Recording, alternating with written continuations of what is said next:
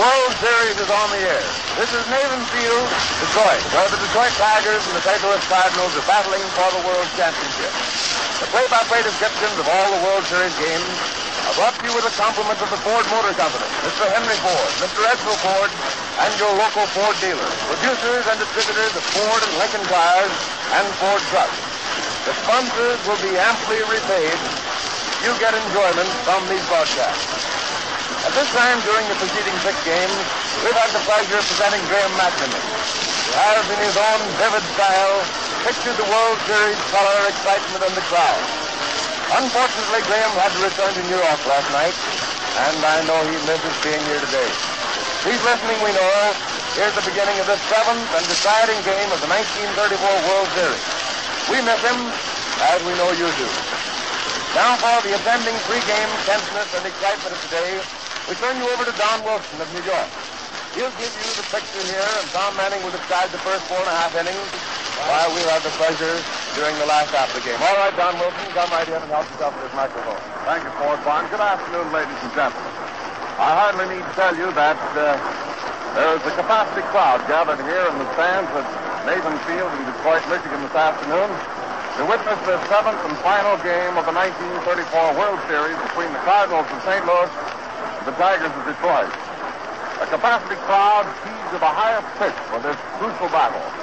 Not only are the spectators in an almost state of frenzy, but the players themselves are very much on edge, with their nerves being very taut, a condition which might easily be fanned into a flame because of the strain of such an exciting series, as you already know. You will recall that this is the first time since 1931 that the World Series has gone to seven games when the St. Louis Cards fought it out with Pontiac Athletics. Experts have said that this series will depend largely upon the effectiveness of the pitchers, which is quite an obvious fact in a short series, and that prediction has held through with the great Dean, Dizzy and Daffy, Schoolboy Rowe, and Tommy Bridges. So far, Daffy Dean is the only pitcher to go through unscathed. Rowe, Bridges, Dizzy Dean, each having won 1 and lost 1 game, while Daffy has won both his starts. It was right here in Detroit that this whole World Series this year opened, and that first game was conspicuous for two particular reasons. The blowing up of the Tiger infield, which may be accredited to over-anxiety, and the pitching of Dizzy Dean, the Cards winning 8-3 in that first game. Then the second game came along, and it was marked by the outstanding pitching performance of Schoolboy Rowe for Detroit. He turned in an all-time standout accomplishment of retiring 22 men in a row. Then the scene of the battle changed down at Sportsman's Park in St. Louis. Paul Daffy Dean was in the box for the Cards.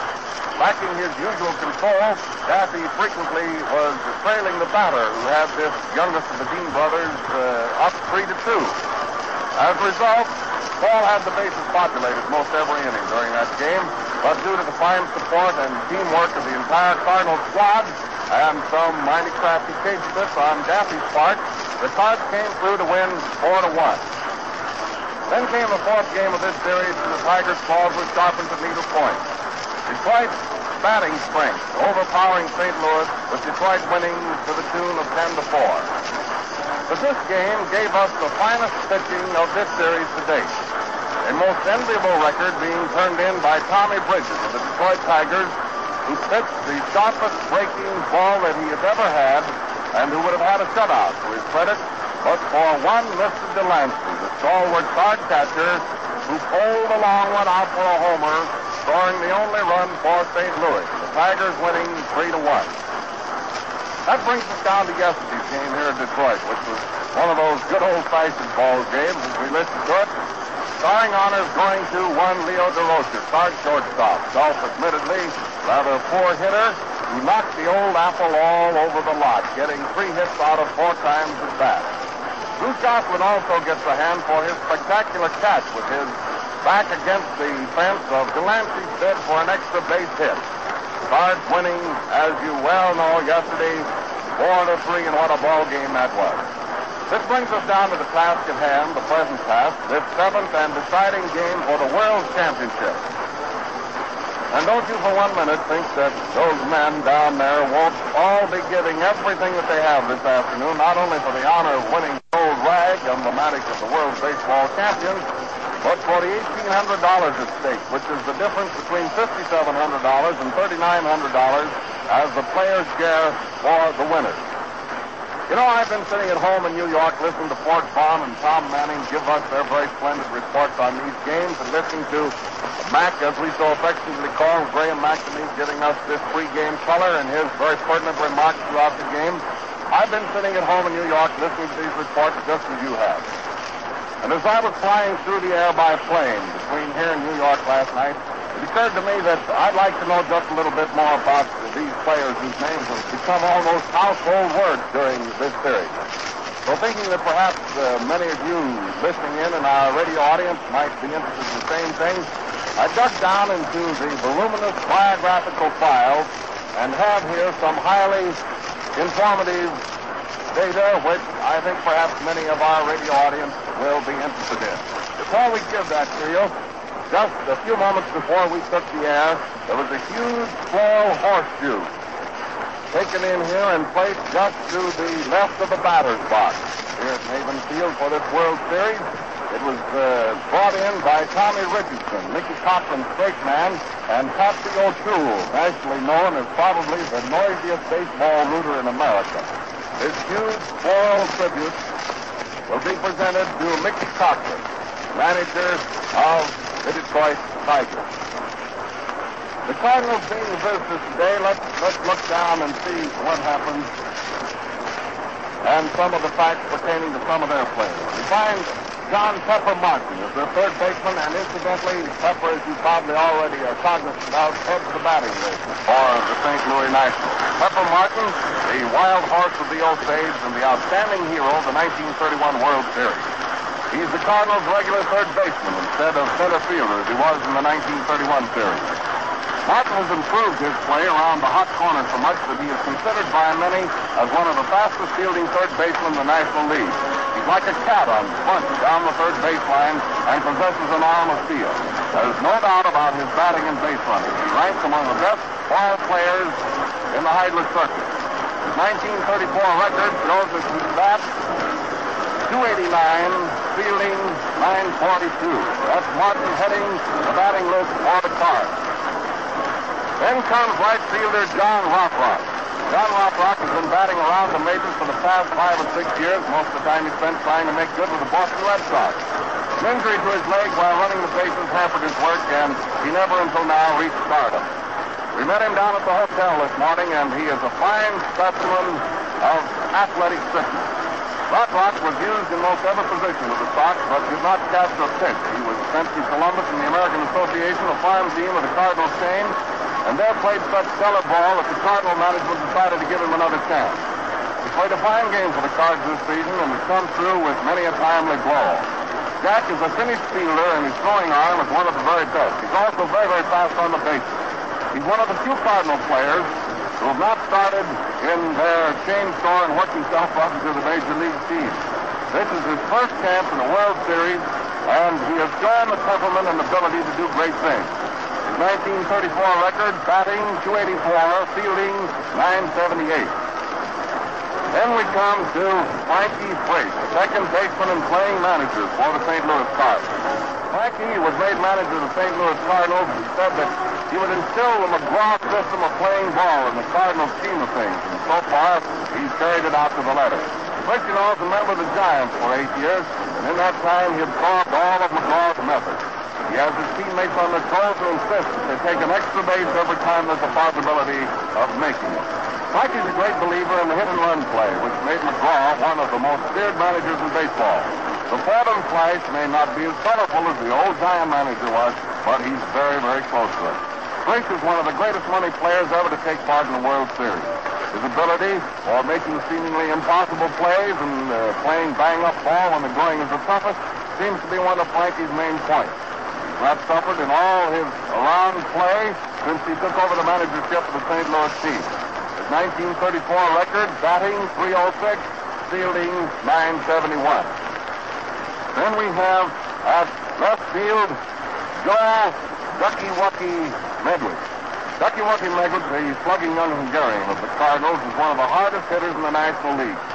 He gave promise after his first season in the majors in 1933 of being a coming star. He remained among the first five batters most of the season, but his slump dropped him from that select circle. Medwick is one of the leading extra base hitters of the National League and one of its leading run scorers and batter-in of runs. He has a great throwing arm and covers a lot of territory in that old left field garden out there. Medwick has never failed to hit below the 300 mark in all the 6 years that he's been playing in the minor and major league baseball. He makes his home in New Jersey and first began playing summer pro ball around that section. The Cardinals picked him up and placed with them with their farm in 1930. Let's listen to the Star Spangled Banner.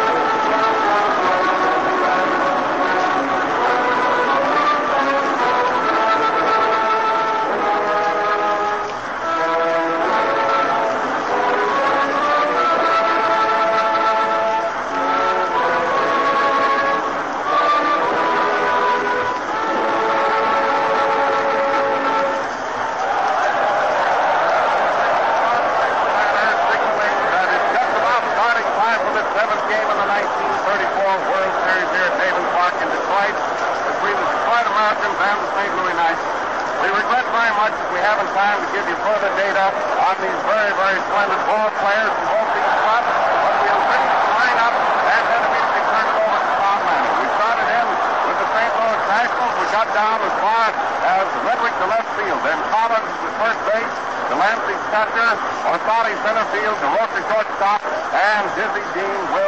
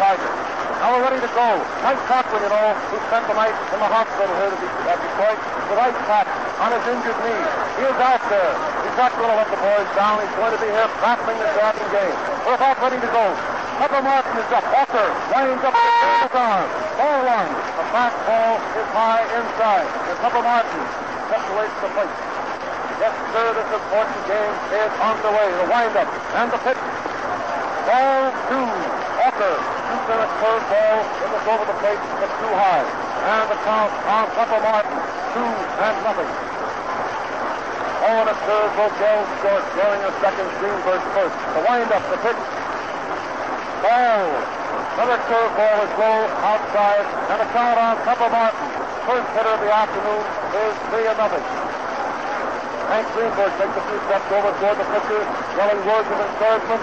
Walker taking his time, and now the windup. Ball three. The strike call. Opponent fastball is right down the alley, dead high. Harry Geisel behind the bat. Reardon at first. Owen at second. And Scrum umpiring at third. The pitch 3-1. The strike call. 3-2. Yes, sir, the fans have really pepped up this afternoon. Another capacity crowd here. The sun is shining brightly. There's a wind blowing in from right field this afternoon. 3-2 is the count. And here it is. And hit. John Pepper Martin. Oh, that was pitching. Yes, sir, that was pitching. This old ball game with everybody's nerves on edge. Elden Auker just as cool as an iceberg. Gets the count 3-0 on the first hitter, Pepper Martin. He then ducks three of them right down the alley, and finally with a count 3-2, Pepper Martin swung and missed. One gone, nobody on. Rothrock up. The pitch. It's a strike. Foul. Elden Auker had 20 on that one. Here's the windup again. It's a drive into center field, a base hit. Right is going over the foul. Is hit into. That's center field. Rothrock is rounding first. The throw. Rothrock to second. It's a double. Jack Rothrock nailed that ball. A scorching line drive into left center field with Jojo White going back fast. He knocked the ball down, and before he could pick it up and get it back to the infield, Rothrock was on second base. A two-bagger for Rothrock, and manager Frankie Frisch is coming up. Umpire Harry Geisel delayed proceedings for a moment to brush off the dish. Harry Geisel and all the boys are all very much satisfied with the ball and strike decisions of all of these umpires. Here we go now, ready to go on quick. One gone, runner on second. Ball one. A hook ball is high and outside.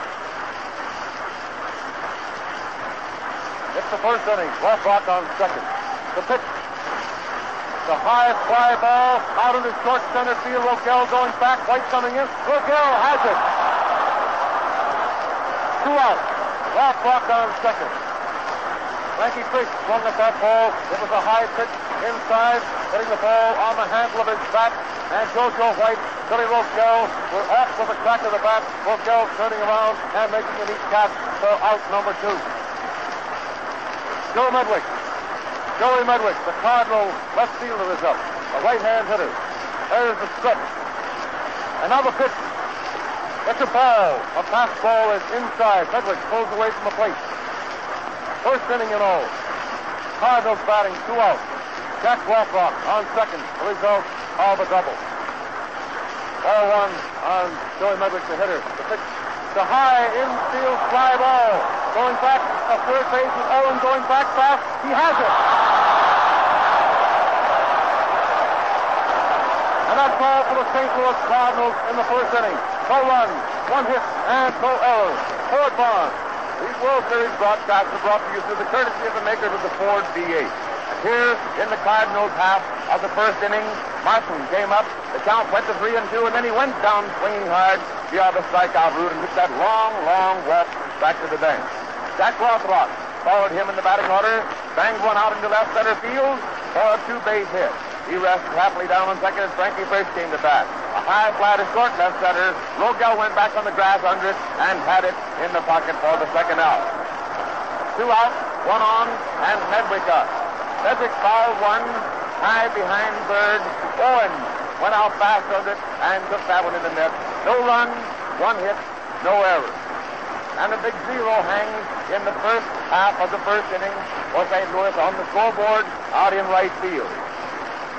Dizzy Dean has taken his place out of the mound. He's warming up with Delancey. And Jojo White is down there swinging 2 big black bats as he comes into the batter's box. And here's Tom Manning. You know, there's little pictures on there that we want you to get. Dizzy Dean, you know, is in the box this afternoon. Bill Hallahan with the expected picture.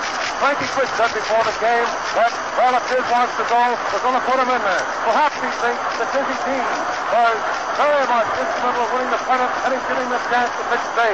Ready to go. White is up. Ball one. Oh, inside. That's perhaps the reason that Dizzy Dean, with only a day's rest, is in there this afternoon instead of Wild Bill Hallahan. Jojo White is up. Ball one. Strike ball. Ball one and strike one. Jojo White, a left-hand hitter. Center fielder and leadoff man of the Tigers. The windup, 1-1. Strike ball. That is a fastball that broke over the outside corner to a left-hand hitter. And it is now strike two and ball one. Wind up. The pitch. It's a founding ball. Down to Frankie Frisch. He comes over. He has it. Throws to Collins. White is out at first. One Tiger down in the first inning. That was a bounding ball that Frankie Frisch came over to his left. Picks it up. Mickey Cochrane gets a hand. Listen.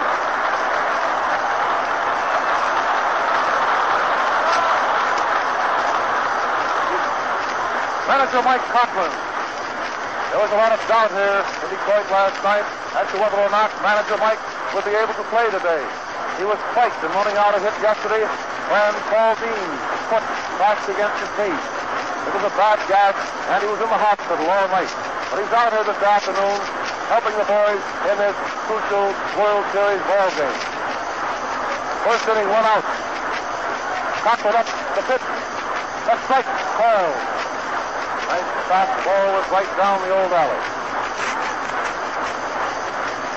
Cochrane up with one out and nobody on. The drive out to left field with a foul. Ball curve foul and the count on Cochrane is strike two.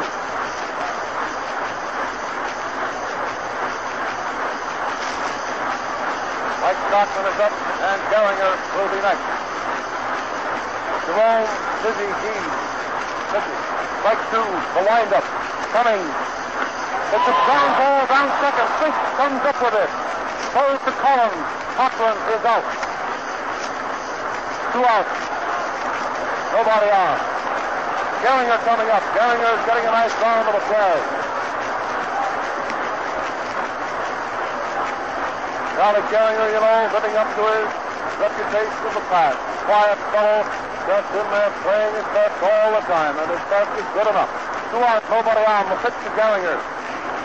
The high fly ball out toward left field. It is curving foul with everybody after it. Nobody gets it. Ooh, Joe Medwick was almost injured that time. He came over fast and his side bumped into the concrete barrier in front of the boxes out there back of third base. He ran all along the gutter. But he didn't fall down and he's all right going back out to left field. Charlie Geringer was taking no chances on that ball. He had round the second base and was on his way to third. The pitch to drive deep into right field. Rothrock is going over near the line under it, and he has it. That's all for the Tigers in the first inning. No runs, no hits, no errors. No runs and just forward. Yes, sir, read Tom Manning. No runs and just. Two of those zeros now hang out on that right field scoreboard. St. Louis, nothing. Detroit, nothing. And we end the first inning of this important ball game. Important, yes, sir, the seventh and deciding game of the 1934 World Series. With these teams battling, the Detroit Tigers and the St. Louis Cardinals tied up at 3 games each. And here's what happened in the Tigers out of the first. White came up, bounded to Frisch, and he was out first to Collins. Cochrane is back, grounded one hop down to Frankie Frisch, who stopped it, winged it over to first base. To Rip Collins, retiring Cochrane. White and Cochrane down, and Geringer up. Geringer finally had to bang that fly out over third base and curving foul. Drove a fly out into right field, and Rothrock took it for the third out. No run, no hit, no error. Now we have the fifth man in the Cardinal batter coming up. Coming to the plate here in the second inning, and Tom Manning to give it to you. All right, Tom. It's Rip Collins, the Cardinals' first tackle, left-hand batter. Elden Auker, right-hand submariner, is in the box. The windup, the pitch. He swings and it's a drive out in the left center field. It's a base hit. Collins rounds first. White has the ball, puts it into Rogell. It gets past Rogell. Geringer backing up, recovers the ball, and Collins stops at first. A single.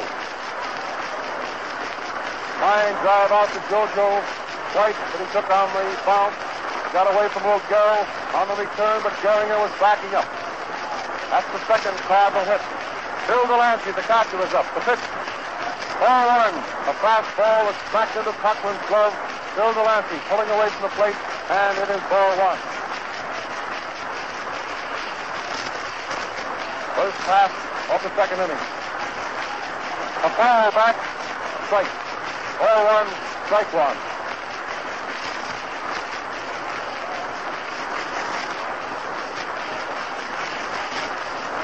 Ball one, strike one, the set. A peek over to first, the pitch. It's a ball. Outside, and the count on Bill Delancey. Left-hand hitter is 2-1. Elden Auker having a hard time out there in the tipping rubber, trying to get that extra third out of the way. Now he's all set to go. Ball two and strike one, the pitch. It's a bounding ball down third. Owen to Gallagher.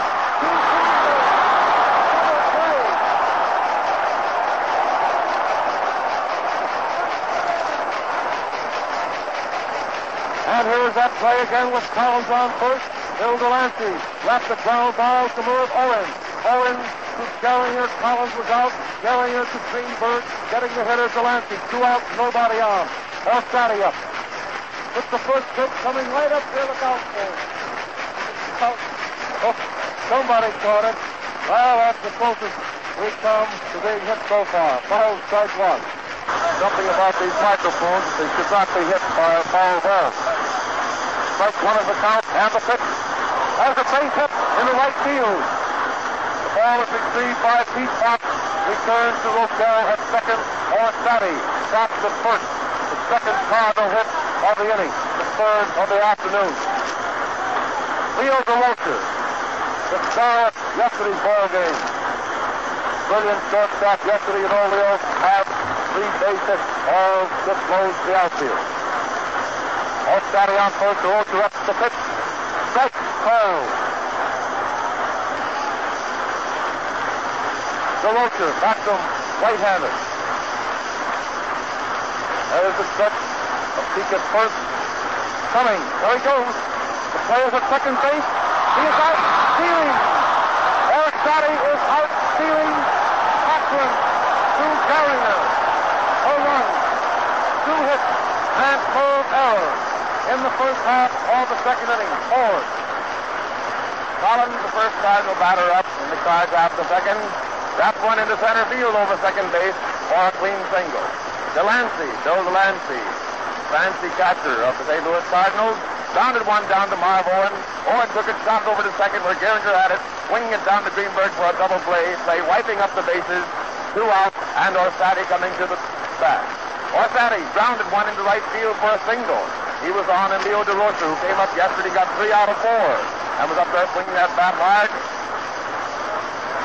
And Orsatti started down to second, and was out on the block down there from Mickey Cochrane's wing, retiring the side. No run, 2 hits, and no errors.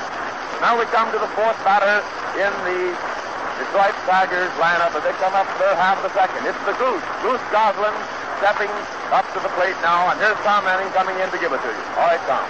Dizzy Dean is out there kicking some more of that dirt around the pitching rubber as we prepare to go into the Tiger half of the second inning. No runs is just a wind-up. Goslin hitting. First ball is a Cole Hopper down first base. Collins takes it, tosses to Dean. He's out. Collins takes the ball, and Dizzy Dean covered the bag, taking the throw and getting the foot out. One gone. That was a lazy, bounding ball that Biff Collins handled. Next hitter will be Billy Rogell, the little shortstop of Detroit Tigers. Billy is batting left-handed this afternoon against the right-hand slants of Dizzy Dean. Here's the windup. One gone, nobody on. Long one this time. Here comes. As a bounding ball down, short Rocher's in pass. It's pinched. He's safe. That was a bounding ball that Rocher came in fast for. Threw the ball in the dirt. Collins knocked it down, and it is scored as an error for shortstop Rocher. Rogell safe at first on to Rocher's error. Greenberg batting. Big right-hand hitter. Last half of the second inning, one out, and Rogell is on first. There's the stretch. And the pitch. Strike called. That was a hook ball that tipped the outside corner of the plate to Hank Greenberg. Greenberg had his jaws set down there this afternoon, swinging that bat up and down. There's the stretch and the pitch. Strike. He swings hard and misses. And out it's 2-0. Hank Greenberg is ready. Third baseman, Marv Owen is next. Rogell is on first, one man out. Dean is pumping his left foot up and down out there on the rubber. There's the stretch now. A peek at first and a pitch. A foul back. And the count remains strike two. Alfred Cross out a new ball. Umpire Harry Geisel. Bill Delancey walks several yards out toward the pitcher's box. And then crosses it to Dizzy. Dizzy takes his glove off. And first looks out toward center field. And now he's looking in at Hank Greenberg. Standing out there, rubbing the ball in his bare hands.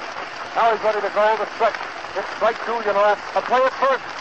Rogell is safe. Dizzy Stern stopped that ball over there with money on it to Rick Collins. Another stretch. The pitch. Strike three. He swung hard at a curveball over the outside corner. It was just above the knees and missed it for a third strike. 2 men out. Rogell on first. And Marv Owen, Detroit Tigers third baseman, right hand hitter is up.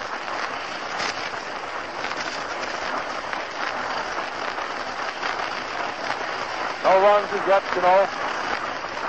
There's the stretch, the pitch, the bounding ball down to Pepper Martin. Martin comes up with it, throws to Frisch, forcing Rogell at second for the third out. No runs, no hits, one error, Ford Bond. The Ford Motor Company is sending you to broadcast the World Series game. The National Broadcasting Company presents a special news bulletin from the Press Radio Bureau. Marseille, France. French Foreign Minister Louis Barthou died today from bullet wounds inflicted by an assassin who also killed King Alexander I of Yugoslavia. It was first reported that Barthou's injuries were not serious.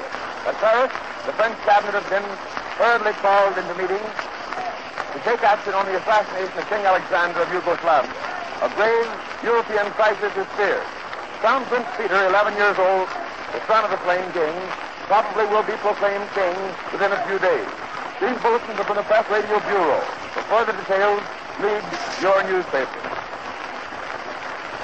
Here we are now, going into the first half of the third inning. Out on the mound, Elden Auker is warming up with Mickey Cochrane.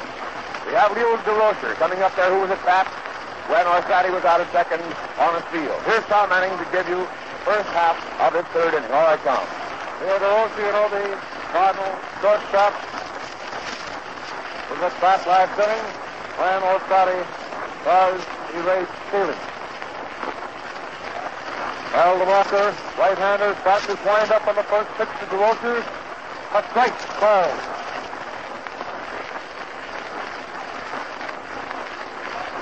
Here's the wind-up again.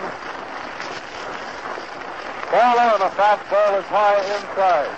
And the count on Durocher is 1-1. Ball two. Hawker's third ball was low and 20 outside. 2-1. Ball two and strike one. Hawker walked out of the box towards second base. Now he's in there again. The wind-up. Strike call. That was a third ball right over the heart of the plate, and now the count on Durocher is 2-2. Ball two and strike two. Has a drive out into center field. White going over a little bit under it, waiting. He has it. One man out. Leo Durocher, the Cardinal shortstop, fires to Jojo White. This hand is for Dizzy Dean.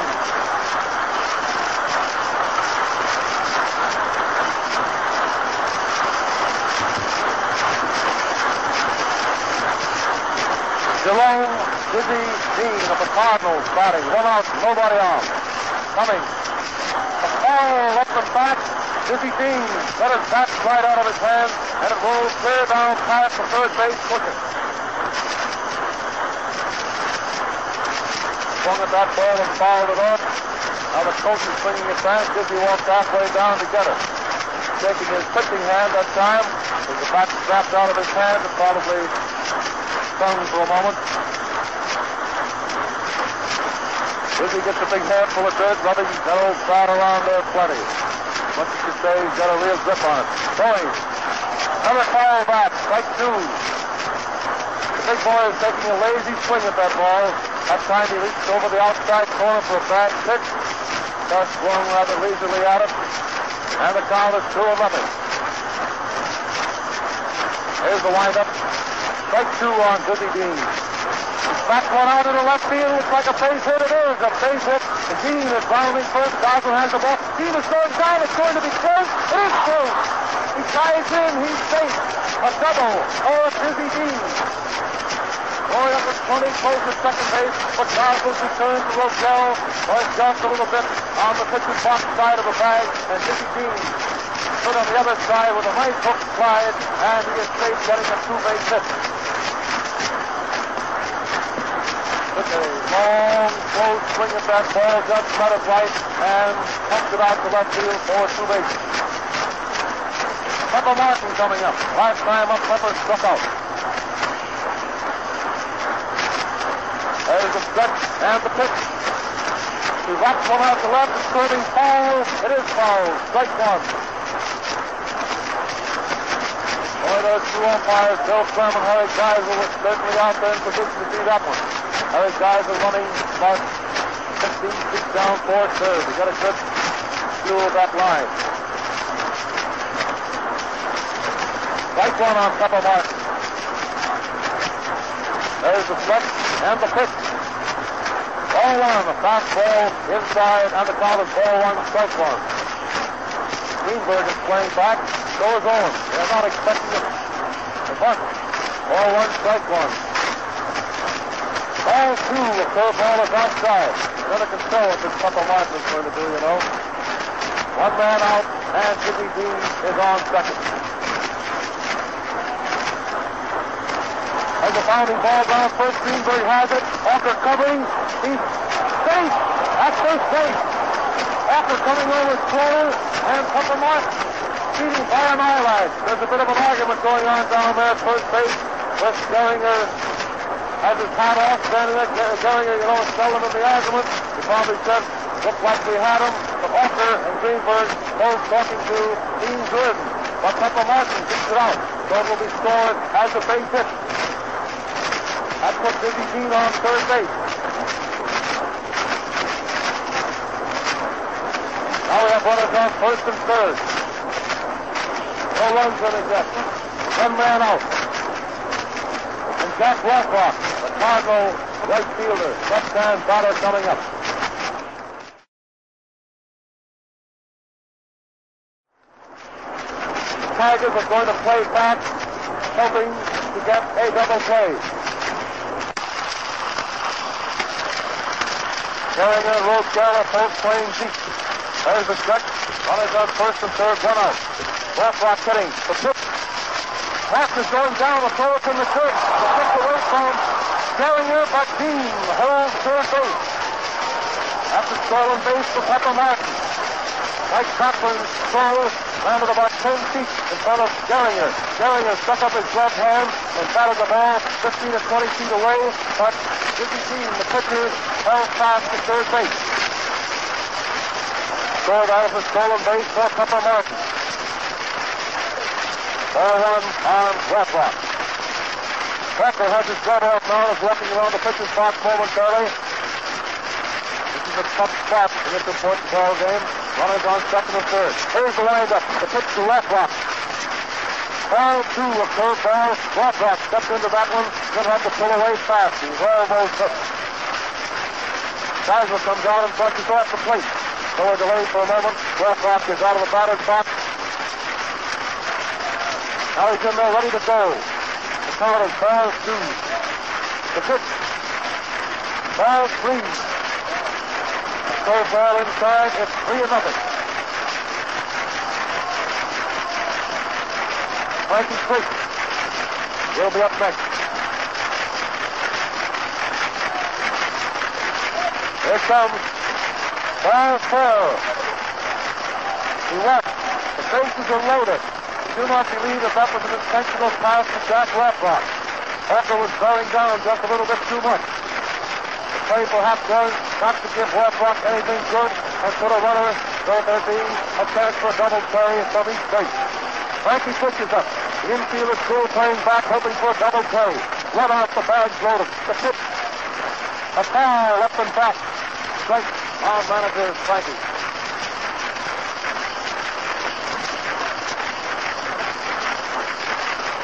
Here's the picture. You know, Dean is on third base. Pepper Martin on second. Jack Rothrock is on first. First half of the third inning. No runs scored as yet. And come out. Here's the lineup. Strike one. Well, the fastball is inside. Frankie Frisch pulling away and then leaning back on his back. Count is ball one and strike one.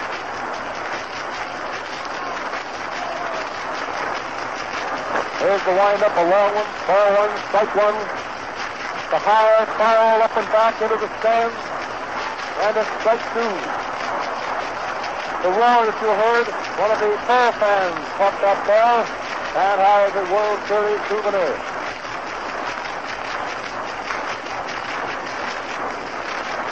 Strike two and ball one. Umpire Goslin has tossed out a new ball. Ocker is out there with his glove off and is blowing on his hand. Now he's in there ready to go. Strike two, ball one, bags loaded, one out. The windup coming. It's a ball. Outside. With the count 2-1. Ocker had one to wait. He tried a third ball, low outside, and now it's 2-2. All two and strike two. Here's the windup. 2-2. It's a drive to right field. It's curving foul. Everybody running. Rothrock is around the third base. That ball landed about 3 or 4 yards outside the foul line. And the count on Frankie Frisch remains 2-2. Rothrock is coming back to first rather slowly. Dean is on third. Pepper Martin on second. Rothrock on first. One out, 2-2 on the hitter. Walker's getting the signal now. And here's that long windup. 2-2 the pitch. There's a smash into right field. It's a base hit. Dizzy Dean is coming across the plate. The ball gets away from Fox. Here comes Martin. Rothrock is on his third and coming in. Rothrock also scores. The throw is to third base. 3-0 in favor of the Cardinals. With a bag loaded, Frankie Frisch drove a low line drive out to right field. Pete Fox coming over back, that is a ball over the foul line, and scored from third. Martin scored from second. Rothrock, who was a very fast runner, kept right on going and scored all the way standing up. It is scored as a two-base hit for Frankie Frisch. It is now St. Louis Cardinals of the National League 3, Detroit of the American League 0. Mike Cochran, Merv Owen, and Auker are standing over there about 5 feet inside the foul line near third base, having a bit of a conference. With the bags loaded and Frankie Frisch, you know, who has played in a good many World Series, steps up there, and after getting a count up 2-2, he fouled off several, and then finally nailed one into right field. Schoolboy Rowe, his lead will replace Elden Auker. That is not official as yet. Schoolboy Rowe is coming in, is the warming up outside there under the grandstand, and we believe in a moment it will be official that Schoolboy Rowe will replace Elden Auker.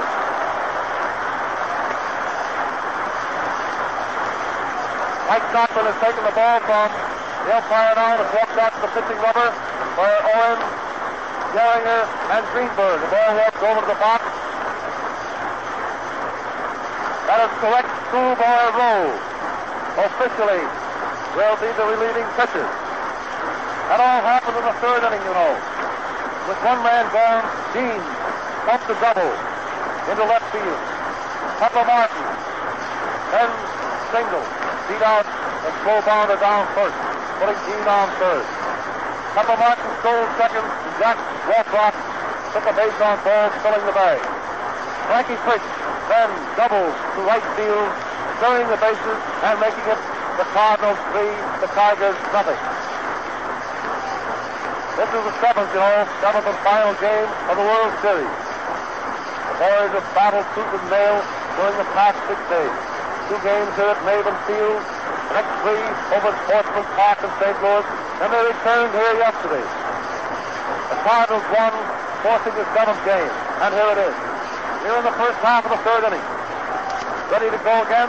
And Joe Medwick, the left fielder of the Cardinals, will be first to face Schoolboy Rowe. There's the stretch and the pitch. A bounding ball down to Rogell. Rogell to Greenberg. And Medwick is out. Frisch going to third on the play. Unnecessarily, Frankie Frisch slid into third base, taking no chances of being put out. Now we have 2 men out. And Ripper Collins, the first backer of the Cardinals, left-hand batter is up. Ripper Collins. It's the first ball, takes the face into the left field. Fish scores from third. Goslin fumbles a moment, picks it up, puts it into Rogell, and Collins backs to first. The Cardinals 4, Tigers 0. Bill Delancey, the Cardinals catcher, will be the next hitter. The score, the St. Louis Cardinals 4, Detroit Tigers 0. A 4-run rally by the Cardinals in this, the first half of the 3rd inning. There's the stretch. The pitch. It's a ball high inside. 1-0. On Bill Delancey. Schoolboy Rowe takes the stretch. A peek at first, and now the delivery. It's a ball inside. The shot breaking third ball, but Bill Delancey gets out of the way, and the count is 2-0. There's the stretch again. Delancey batting in the corner, ball 2. It is as it flashed out into right field, going out into right field, a base hit. The ball turns off the barrier. Collins is down in third, keeping right on going. Here's the player at the plate. And Collins keeps the ball and is safe. Bill Delancey, stopping his second, hits a double. Bill Delancey, the Cardinal catcher, took that ball and was coming across the letters, and he nailed it to the right field corner for 2 bases. It is now the St. Louis Cardinals 5, Detroit Tigers 7. Meanwhile, Rowe is now lapping over the Tigers' dugout. Here's 2 for the afternoon. We believe that Halfstep will be the next pitcher. That is not official yet. It won't be until he reports to the umpire. Pete Halfstep, left-hand pitcher, is being announced as the official replacement in the box for the Tigers. The next hitter, the ninth hitter of the inning, by the way, will be Ernie Orsatti, the little center fielder. The umpire, Harry Geisel, umpire-in-chief behind the plate. There's called play ball, and we're about ready to go. Halfstep, you know, is a left-hand pitcher. Delancey on second of the pitch. It's a ball. A hook ball breaks inside for Ernie Orsatti, and the count is 1-0. Orsatti being the ninth hitter of this inning. Ball 2, a fastball that knocks Orsatti down. Picks himself up rather slowly, dusting himself off, and the count is 2. There's that long, slow stretch, and the pitch. Strike coiled. With a count 2-0, Elden Auker with a fastball right down the alley for a called strike. Ball 2 and strike 1. Now the stretch. The high foul over back to third. Owen going over fast. He doesn't catch up with it. And the count is 2-2 on Ernie Orsatti. Geisel rolls the new ball out there to Halfstep. And then ducks the plate off. Marv Owen is getting back to position towards shortstop Rogell with Bill Delancey returning to second base. First half of the 3rd inning, 2 men out. And the count is 2-2. There's the stretch. And the pitch. Ball 3. The Sneaky curve ball is outside. A near wild pitch with Cochran going out fast to get it. Nigel takes one look at it and tosses it over the Tiger dugout. 3-2 the pitch. All foul. Orsatti left. Leo Durocher, the Cardinal shortstop, coming up for the second time in this inning. He opened this inning with a long fly ball in center field for the first out. Leo Durocher, right hand hitter, is up. There's the stretch. There's a base hit into right field. Delancey rounding third base. The coach holds him up. The bag to Roeder. That was a nice throw by Fox to Cochrane. Bill Delancey had rounded at third base, but the coach over there held him up. And now we have the bases loaded. Tulak and Dizzy Dean coming up. Here's something funny. Every one of the Cardinals have reached base and reached left in this inning, except Joe Medwick. Dizzy Dean comes off the bench rather slowly. That's a pretty stiff breeze blowing, just a little bit chillier here this afternoon. Dean took some time getting his jersey off. Back to Robertson off 2 outs. Dizzy Dean is up. The pitch, strike, down. Delancey is on third. Orsatti on second. Durocher on first. Here's the pitch. As a high bounding ball down third, Owen is in fast, picks it up, and is unable to make a play. It's a base hit. Delancey crosses the plate, and Dizzy Dean is safe at first. He came high with that ball, stopped it, it hit the edge of home plate, and bounded about 20 or 25 feet in the air. Dizzy Dean, you know, is running fast. Rowe came in fast and saw that there was no chance of getting Delancey at the plate and no chance of getting Dean at first, so Judge hung on to the ball. That's the second hit of the inning for Dizzy Dean. The score now, the Cardinals 6, Tigers 7. Bases still loaded, 2 outs, and John Pepper Martin, Cardinal third baseman, will be next. We'll delay a moment while Dizzy Dean gets that right Cardinal red sweater on. Last time up, Pepper Martin single. In the first inning, he struck out. Pete Fox up. Left-hander is in the box. Dizzy Dean has a sweater on now, ready to go. The pitch, ball on. Fastball is inside. Pepper Martin pulls away. Count is 1-0. Here's the pitch. Ball 2. Fastball was over, but just a little bit low. Now the count on Pepper Martin is 2-0. He's the first Cardinal batter of the inning.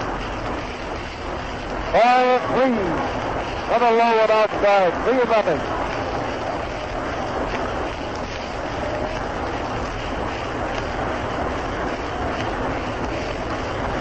All three, the bag's loaded. Here's the pitch. Ball 4. He walked. That forces Orsatti across the plate. The Cardinals 7, the Tigers 0. Mickey Cochrane has left off to the pitcher's box again and is having a conference out there with Chief Halstead. Cochrane on the shoulder of Halstead is slowly rushing out of the box over toward the Tiger bench, which is on the third base side of Navin Field. Many of the old-time baseball celebrities have hit the World Series this year, and it's really good to see them all. Outstanding among them, wherever it goes, is the one and only Babe Ruth. We're going to give you a few of these facts now because the next Tiger pitcher is not walked out as yet. And apparently now it'll be some moments before he does. Babe Ruth, you know, is sitting here in the press box. Word has gone out to the newspapers that Babe Ruth will not sign a contract to play ball next year, but that he will sign a contract to manage one of the clubs. between the Tommy Bridges is coming in to be the next pitcher. So many old familiar figures, among them some of the umpires. Dick Allen was looking at the Junior World Series this year. Also was here to witness two of the fine ball games. Boy Van Grafflin, formerly of the American League, was also around this morning. Chris Speaker, perhaps the greatest center fielder of all time, is here. Eddie Collins, there's another name that comes to it. Knapp flies away of the Indians, formerly the Cleveland Mets, and Eddie Collins, you know. The experts will tell you that they were two great second batters. Eddie Collins is here perhaps trying to buy some outstanding ball players for Tom Rocky of the Boston Red Sox. Tommy Bridges hit that great game for the Tigers. Will take up the pitching now for Detroit Tigers. You know, Orchard Giant both came in, and Pete Fox, and now Tommy Bridges. Jack Rothrock will be up. The base is loaded, two men out. 7 runs across the base for the Cardinals. Bridges starts his wind-up on the pitch to Rothrock, the left-hand hitter. Ball one. Fastball is inside. 2 men out in the third inning. Base is loaded to those, and here's the wind-up. There's a bounding ball. Dellinger comes up with a practice to Rogell. Martin flies, but he is out. That ball on the Cardinals in the first half of the third inning. Ford, where have you been? Come in. I've been right here watching this first half, the third inning of this World Series ball game between the Cardinals and the Tigers. This broadcast comes to you with a compliment of the Ford Motor Company and the Ford dealers of America, and comes direct from Navin Field, Detroit. Here is the story of the disastrous first half of the third inning. For the Tigers, the Tigers is back, DeRocher up a long fly to White, who's out in left center field. Dean is back, a fly to left field, set to a double by slide into second. Martin came up, beat out a hit to Greenberg, to play Greenberg to Auker, and he was safe on a very close decision. Rothrock then up. Martin went down, got away with a steal of second. Rothrock walked. Frisch it back. Frisch double to right field, scoring Dean, Martin, and Rothrock. Medwick came up and Rowe replaced Auker. Medwick was out. Rogell to Greenberg. Frisch going to third. Collins is back. Single to left, scoring Frisch. Delancey double to the barrier, scoring Collins. Orsatti was up and he walked. DeRocher single sending into Delancey. Orsatti going to second. Dean at bat, bounded to third. Horn couldn't make a play. Delancey scored. Martin up. Walk sending Orsatti across. Rothrock was finally out when Bridges replaced Rowe. Replaced Hodgett on a bounder down to second. All right, come in, Tom Manning. Here we go into the last half of the third. Pete Fox is the hitter, right-hand batter. The pitch. It's the ball. A fastball is low outside. This is the first time up this afternoon for Pete Fox. Here's the pitch. Strike. Ball, ball one, and strike one.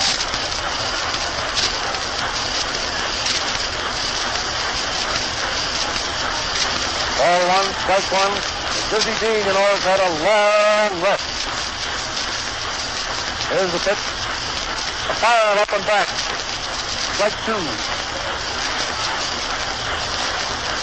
Fox is up, and Tommy Bridges on deck.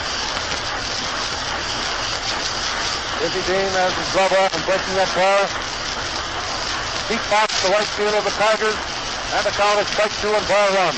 The windup and the pitch has a drive out in the center field. Orsatti moving on a little bit. He's under it. He takes it. Pete Fox nailed that fastball and drove it on a line out to Ernie Orsatti, the Cardinals center fielder. 1 gone in the Tiger half of the third inning. Tommy Bridges coming up to the plate. Tommy walking up there rather slowly. And he steps into the batter's box. Dean getting a signal from Bill Delancey. The windup and the first pitch. Strike. Tommy Bridges takes the cut up that one and misses.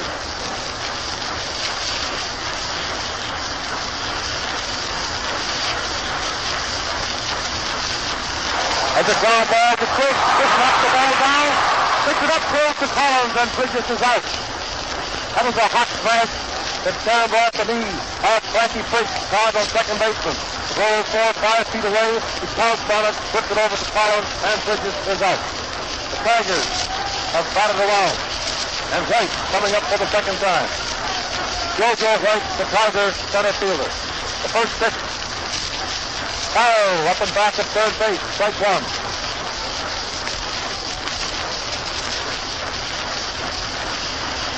The Tigers have not made a hit-off team as yet to know.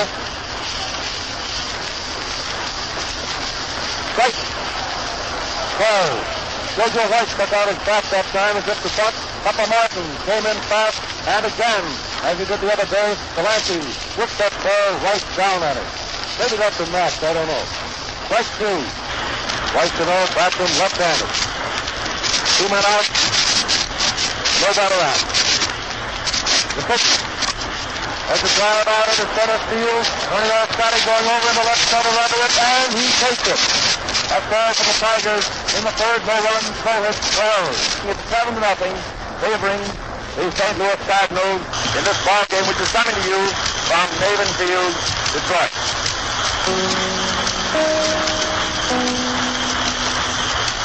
This is WMAQ, the Chicago Daily Newspaper. For the first half of the fourth inning, so you know the Cardinals 7, the Tigers nothing. And Frankie Frisch, the Cardinal manager, will be first up in the final half of the fourth. Tom Bridges, you know, the right-hander is in the box for Detroit Tigers. Get the signal, now the lineup, and we're ready to go. First hitting. All round. That was a fastball right at the feet of Frankie Frisch. Frankie jumped out of the way, and then fell on the ground. Now he's getting up. 0-1 the count. There's the windup of Tommy Bridges. A bounding ball down to Gallagher. He comes up with it cleanly. Tosses to Greenberg. Switches out at first. One man out in the fourth inning. Joe Medwick, the left fielder. The only man in the Cardinal lineup who has not made a hit as yet. He made 20 during the season, and he's made 20 in the series so far. Up twice with no hit. Strikes. Takes a terrific cut and misses. There's the wind-up again. Six has it back into right field. Fox going back, coming over under it. He takes it. Two men out. Nobody out. And Ripper Collins. The Cardinals. Two strikes on Fox. Those three out. Tip-off is close and started in for the bench. Here's the first pitch to Collins. As it slides out in the right field, it's a base hit. Pete Fox coming in, picks the ball up, returns it to Gallagher at second, and Collins has his third hit of the afternoon. Three singles. Bill Delancey, the Cardinal catcher, will be next. He has a double out of two times at bat.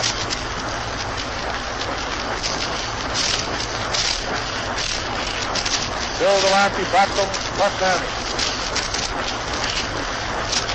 There's the pitch. Hit the ball outside. This Tommy Bridges, you know, is not very big, weighing around 155, 160 pounds. There's the pitch. A bounding ball slowly down to Gallagher. Gallagher passes to Rogell. Collins is out at second. Delancey throwing one down to Gallagher. He tosses over to Rogell, covering second base, forcing Collins at second for the out. No run, one hit, and no error. Here comes Mickey Cochrane out, accompanied by the applause of the Detroit fans here in the stand as he comes out here in the Tigers after the fourth inning. Come in, John Manning. So far, the Cardinals have made 11 hits off the catch-up of pitchers of the Tigers.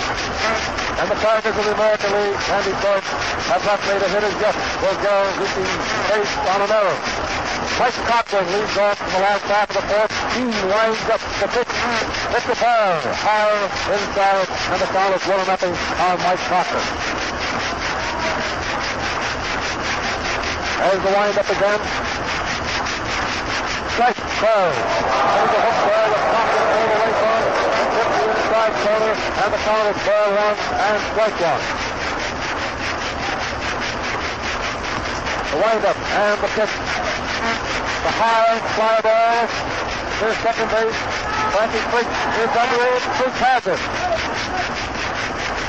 One man out in the tiger half of the fourth inning. Charlie Gehringer coming up. Some of the boys call him Gehringer, some of them call him Gehringer. Charlie himself goes as Gehringer. You and I split it up, Tom, to shoot everybody. That's right. We split it up to shoot everybody. Gehringer gets a nice hand and all ready to go. Dean winds up on the first pitch to Gehringer. Strike throw. Dizzy Dean is still bearing down out there in spite of the fact that he has a 7-1 lead, taking no chances. The pitch. It's a big hit. The first hit of the afternoon to right field. Rothrock. Picks the ball up, shoots it in to Leo Durocher at second, and Gehringer stops the first. The first Tiger hit of the afternoon. Goose Goslin coming up. The Tiger fires a top shot up the Jets. Over there rooting for a rocket base hit to Jets. The Jets fall on. The fastball over the plate is just a little bit too high. All back in the fourth inning, one out, Gehringer on first. Thousand hitting, all runs. The fly ball, short left field, the racer going back. Medwick coming in, Medwick, and he has it in short left field. Two out, Gehringer on first. Billy Rogell, the Detroit shortstop, who's hitting left-handed this afternoon, will back next. Billy Rogell.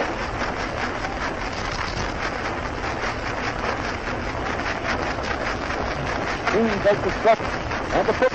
It's too high, ball one.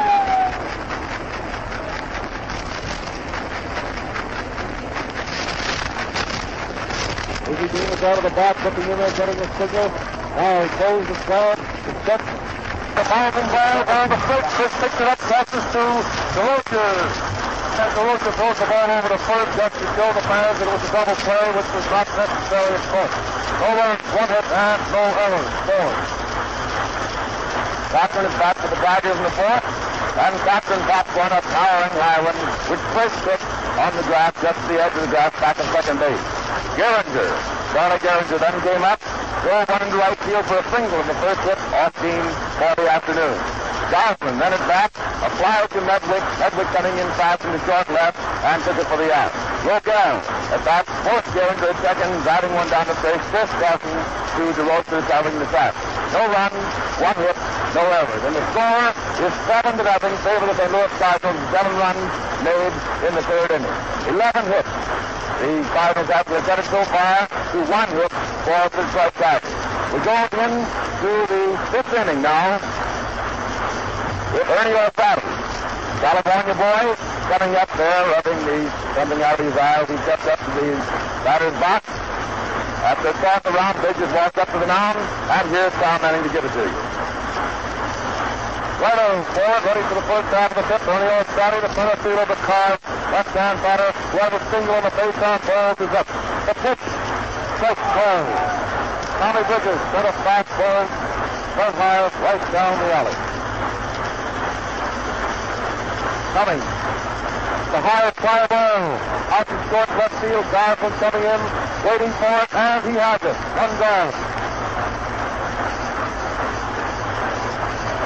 Captain Leo Durocher coming up. Yesterday afternoon, Leo had 3 hits. He's just about the happiest kid in these United States. I'll tell you that.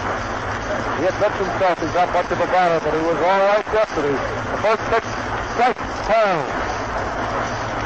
Leo has 1 hit out of 2 hits to the plate this afternoon. Fifth inning, 1 out, nobody on. The windup. There's a high fly ball to left field. Goslin coming over about 5 yards under the plate. He has it. 2 out, nobody on. Dizzy Dean will be the next batter. Dizzy Dean sitting on the bench waiting for his turn at bat. Ice coming up there working very slowly. Dizzy getting an ice hand from the fans here at Detroit. He steps up to the plate. The paper flying around down there at his shortstop. Time has been called for a moment as Billy Rogell gets his foot on it. Now the fans are having some fun. It gets away from him. Finally, he catches up with it and they're ready to go.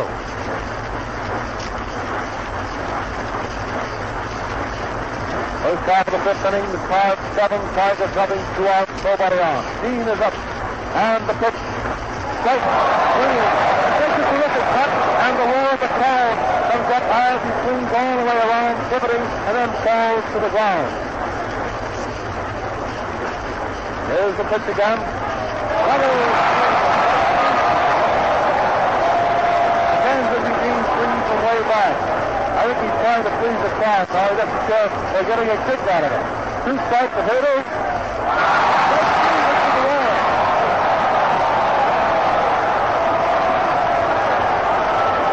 Dizzy Dean taking 3 great big long healthy swings. All the way from the west coast to the east coast, and he missed them for the strikeout ending the final half of the fifth inning. No runs, no hits, and no errors. And here's what happened. Ernie Orsatti first up, fired out to Goslin. Leo Durocher also fired to Goslin. Dizzy Dean then came up and took 3 long swings by the leisurely, and then walked over to the Cardinal dugout and got a drink of water, and now he's walking slowly out to the pitching rubber to take up his pitching duty against the Tigers in the last half of the fifth inning. So far, the Cardinals have scored 7 runs. They've made 11 hits. They've been the recipient of 3 bases on balls. You've got that 7 runs, 11 hits, 3 bases on balls. While the Tigers, on the other hand, have been at bat 4 times. They have made 1 hit, that by Charlie Gallagher in the 4th inning. Billy Rogell reached base in the 2nd inning on Leo Durocher's error. With one reach, Tiger half of the 5th inning, Hank Greenberg will be first up. And Ford Bond will describe the play for you. So he's in there, here's the pitch. A ball going outside to big Hank Greenberg, who bats right. Delancey takes it and tosses out to Dizzy Dean, who's out on the mound, standing just at the edge of the saddle, which cuts across the pitcher's mound. He goes into his wind-up, shoots it in. A ball right to about the same position, still outside to the right-handed batter. Ball 2. Greenberg swings his bat back and forth, looping it around down 30 feet. Then Dean goes to his line of the pitch. He swings for a strike. 2 balls and strike 1. That's the count on Big Hank Greenberg, first batter for the Tigers here in their half of the fifth inning. The score 7-0, favor the St. Louis Cardinals. Dean out there, he's put on the rubber, gets the signal and goes to his wind-up. Here it is. He smacks one out of the first hit, into right center, comes on down the first for Green. That's Jack Rothrock, who shoots it into first, and Big Hank is down on first base here. Single to reset it. Marvin Owen of San Jose, California. 2 up there for batters, that's next. Delancey has walked out and handed the ball to Dizzy Dean, a new one, and he's rubbing it off, breaking his out against Judy. Rubs his foot across in front of the rubber. Regents have a goal there and walks over. Dizzy put into it, glances on Greenberg, here's the pitch. A ball outside to Marv Owen, who's batting right. Now the collegiate boy, Marv Owen. He's down there batting now with 1 on. Nobody out, here's the pitch. He slaps one high, out into right center. Rothrock goes back under and has it in the net. Hank Greenberg, who had gotten 2/3 away down the second base, and back over to first. 1 on, 1 out, and Pete Fox due up. Pete Fox, a Hoosier lad, Evansville, Indiana. So far in this series, Pete has 6 hits to his credit. Dusty Stapp, as he steps up there, he bats right, facing Dizzy Dean. Here's U turned with his back to Greenberg. As he comes up, puts his on the rubber, then glances over his shoulder. Greenberg takes a little lead in the pitch. A foul back into the screen. Foul, strike 1. They started up rhythmic tapping in the stands. Listen.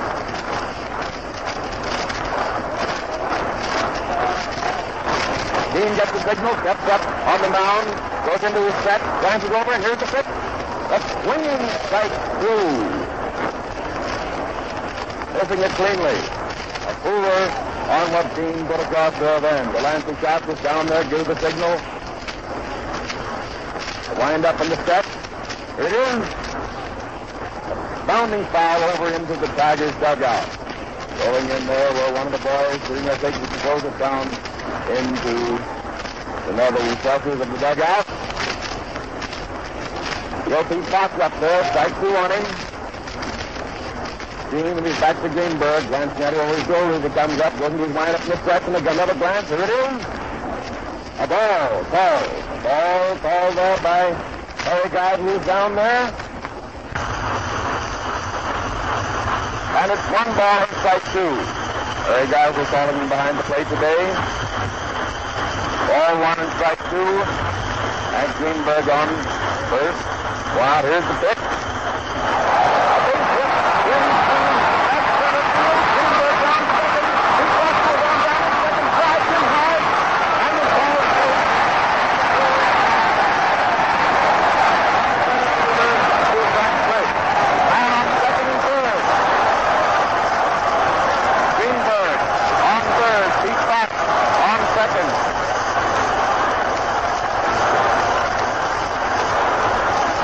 Dick Owen calling it there at second. Pete Fox has gotten up. Sets himself off. Greenberg down there going to third base, looking down at it. As he takes his sword to one corner, Pete Fox adjusting his trousers and trying to get up across the moor up steps as he hit the dirt down there under Frankie Baker's leg. Here's Tommy Bridges. Tommy Bridges at bat, facing Dean. Here's the pitch. A foul strike on Tommy Bridges. Two on, one out, strike one. That's out of this inning. Score 7-0 to the St. Louis Cardinals. Tommy Bridges, the Tiger pitcher up. Here's the pitch. A foul strike. Strike two. Dean working very hard down there on the mound now, facing Bridges. Greenberg taking lead off third. Pete Fox off second, far off. Long shot at second down. Here's the pitch. A ball high and inside to right-handed batter. Ball one and strike two.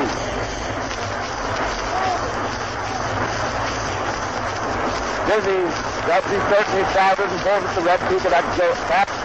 Red cap with a flaming cardinal peak. Goes to his lineup. Here's the pitch. A ball passing his bat ahead of him. Bridges of Gordon's base on a two. Replaced now by Jojo White. Lands to Georgia. Roto, truly. He gives the place he started from in this world. Jojo walks in there now, trailing his bat behind him. He bats left. He has walked out again. Again is pulling at himself and his bat. Making his third disguises. Looks around at Pete Fox. Also over Greenberg on third. Greenberg throwing the rubber. Watching the Delancey for the signal. Stands there motionless. Dean takes off. Mid out there. Grabs his hand. Then steps back off the rubber. Comes up to it again. Again, hitches his trousers. Goes into his line up there. Five. Here's the pitch. A boundary down to second. Here's the pitch. He's still over to Collins for the out. Retiring the side. Come in, Tom Manning. Well, that was a play by Durocher again. A brilliant play. The runners on second and third for that out. Hank Greenberg is first up. He swings to right center. Marv Owen ends on a hole of one and hit it squarely toward right field. As he told you, that wind is blowing out to right field this afternoon, and it blows up there up enough for the Rothrock to get under it and make the catch.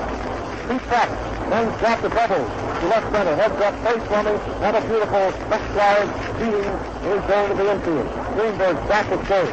Tommy Bridges then came up and was called out on strike. Strike came up. One hard, got to top the ball. It was a high bounder, slow bounder. Leo Durocher coming over right in front of the second base cushion. Picks the ball up, hold on. Two hits and no error. We come to the conclusion of the fifth inning. And the nationwide broadcast of the World Series games are brought to you by the Ford Motor Company.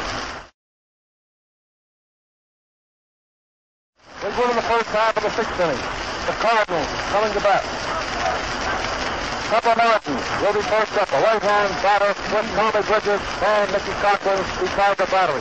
Third. And the Cardinals leading 7-0. Couple Americans take his place in the batter's box down there. Pounds and rubber steps to the back of the box. Bridges goes to his windup. Here it is. A strike. A looper coming over there. Low ball or a called strike. Strike one.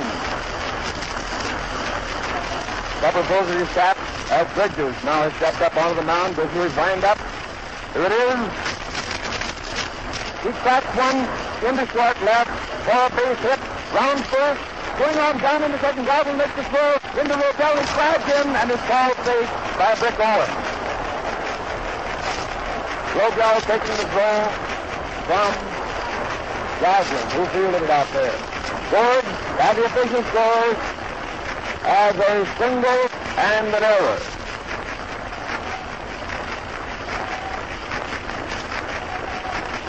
The error. On the here's the pitch to the next batter. That Rothrock is up there, and it's a ball. Wide and outside for the left-handed batter. Pepper Martin down on second. Bridges goes to his stretch. Here's the pitch. He starts the fly out into left center. Goslin's over, under it, and has it for the out. Pepper Martin starts to go down the Goslin, wins it in to Marv Owen, and Martin is held on second. One out, one on. And Frank Frisch drew up at the plate. He comes out pulling at his trousers, pulling at the peak of his cap and adjusting it. They all seem to want them to get themselves perfectly comfortable before they step into the batter's box. Frankie always thinks he's got a little toe hold. His left foot is up there. Swings his bat back and forth and a couple of times, up and down. And faces back on his shoulder. Bridges looks around Martin. Here's the pitch. A drive out into left center. Well, the Jojo White comes in and has it, wings it in the second, and Martin is again forced to hold the base by the pitch throw in.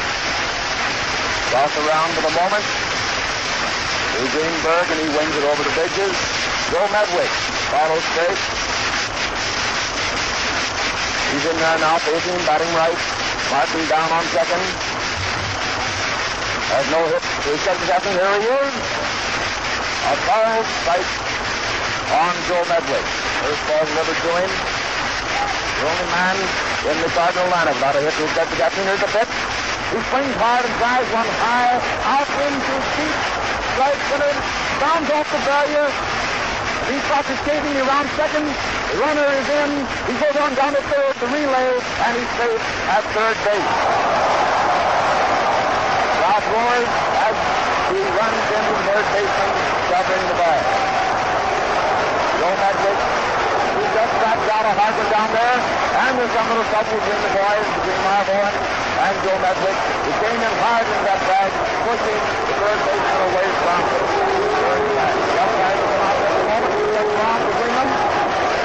Medwick is standing on the bag. The coach, Brad Perkins, gone over between the boys. There's going to be a little hard dealer down there for the moment. Got a discussion down there on third base as to who did block to who. There's a bag with the bag was actually blocked, and he hit him there unintentionally hard, running into it with his foot. And he played in there. Rogell had just the relay in from Pete Fox. Well, his team just backs it up down there without any misunderstanding. They thought he was out on the back, got the boys. Everybody's friendly again. One got the other was just doing too many bad things to him, and it looked for a moment as if he would have some really fighting down here on third base. But they seem to have backed it up, and Medwick who's standing on the base as they broke it up, batted Marvel and shoulder. Now we have Rick Collins down here. He is waiting for our defense to get over out there at third base. Run in, two out, and Medwick on third. Rick Collins is back. Bridges back in the box now. Second team on the rising bag. Third position back in the Greenberg. Here's the pitch. A foul strike. Low ball, cutting the inside corner, looping out over there. Strike one is the count on him. Here's the wind up. the pitch. And the course is in the late to play, dropping away to get his head out of the way that ball. Ball one, and strike one is the count. Lined up, here's the pitch. He drops one high to the second base, out in front of you, the face hit. A single scoring, that's one down to second base. And White has trouble handling the ball out there. A single and an error. Here's your official scorers down on that one. The error on center fielder Jojo White. So Rip Collins is down on second. Two out, two runs in, and Bill Delancey coming up, tapping the plate there. The score is now 9-0. Here's the St. Louis Cardinals. Here's the pitch. He swings out, lifting it cleanly for strike one. Delancey steps clear out the batter's box on that. Whitey's off his hands in the dirt before he comes back up. While Bridges is waiting for him, he stepped out of the off the mound. Dusted his hand on that Rauschenberg again. Out of the grandstand now stretches almost out to second base. Stepping through short and curving on around over first. Bridges looks around the drift island. Here's the pitch. He's got a high, towering, high foul back and forth. Marv Owen goes back fast. But it's flat where he can't do a thing with it into the baskers above third and back of there. So Marv Owen drops back in. Up to blast in the stands as it bounds away from those who try to get it. Delancey again, back in the batter's bat. Strike two is the count on him. Two runs in this inning. Here's the pitch. He swings hard at it again. He stops the third strike headed back on the Greenberg while the out is tying the side. Come in, ground man. You are three hits and two errors. Pepper Martin was first up. And he singles to left field. He went to second when Garrison fumbled the ball, getting an error. That's Rothrock. Flies to Dawson. Switch. Flies to White. Joe Medwick then got a hold of him and drove it against the barrier in right center field, scoring Pepper Martin. And Joe Medwick went into third base. He and Marv Owen tangled up over there. With Medwick sliding, he knocked Marv Owen down. The ball got up. They squared off. But before any damage could be done, the players stepped between them and the fight was over. Frederick is going out to left field now. They're throwing apples and bananas and oranges. Everything imaginable is being passed out on the field at Joey Frederick. Yes, hundreds of pieces of fruit. There's bottles coming out there now. It's a terrible situation for the moment out there in left field. Joey Frederick, the players are telling Joe to come in off the field.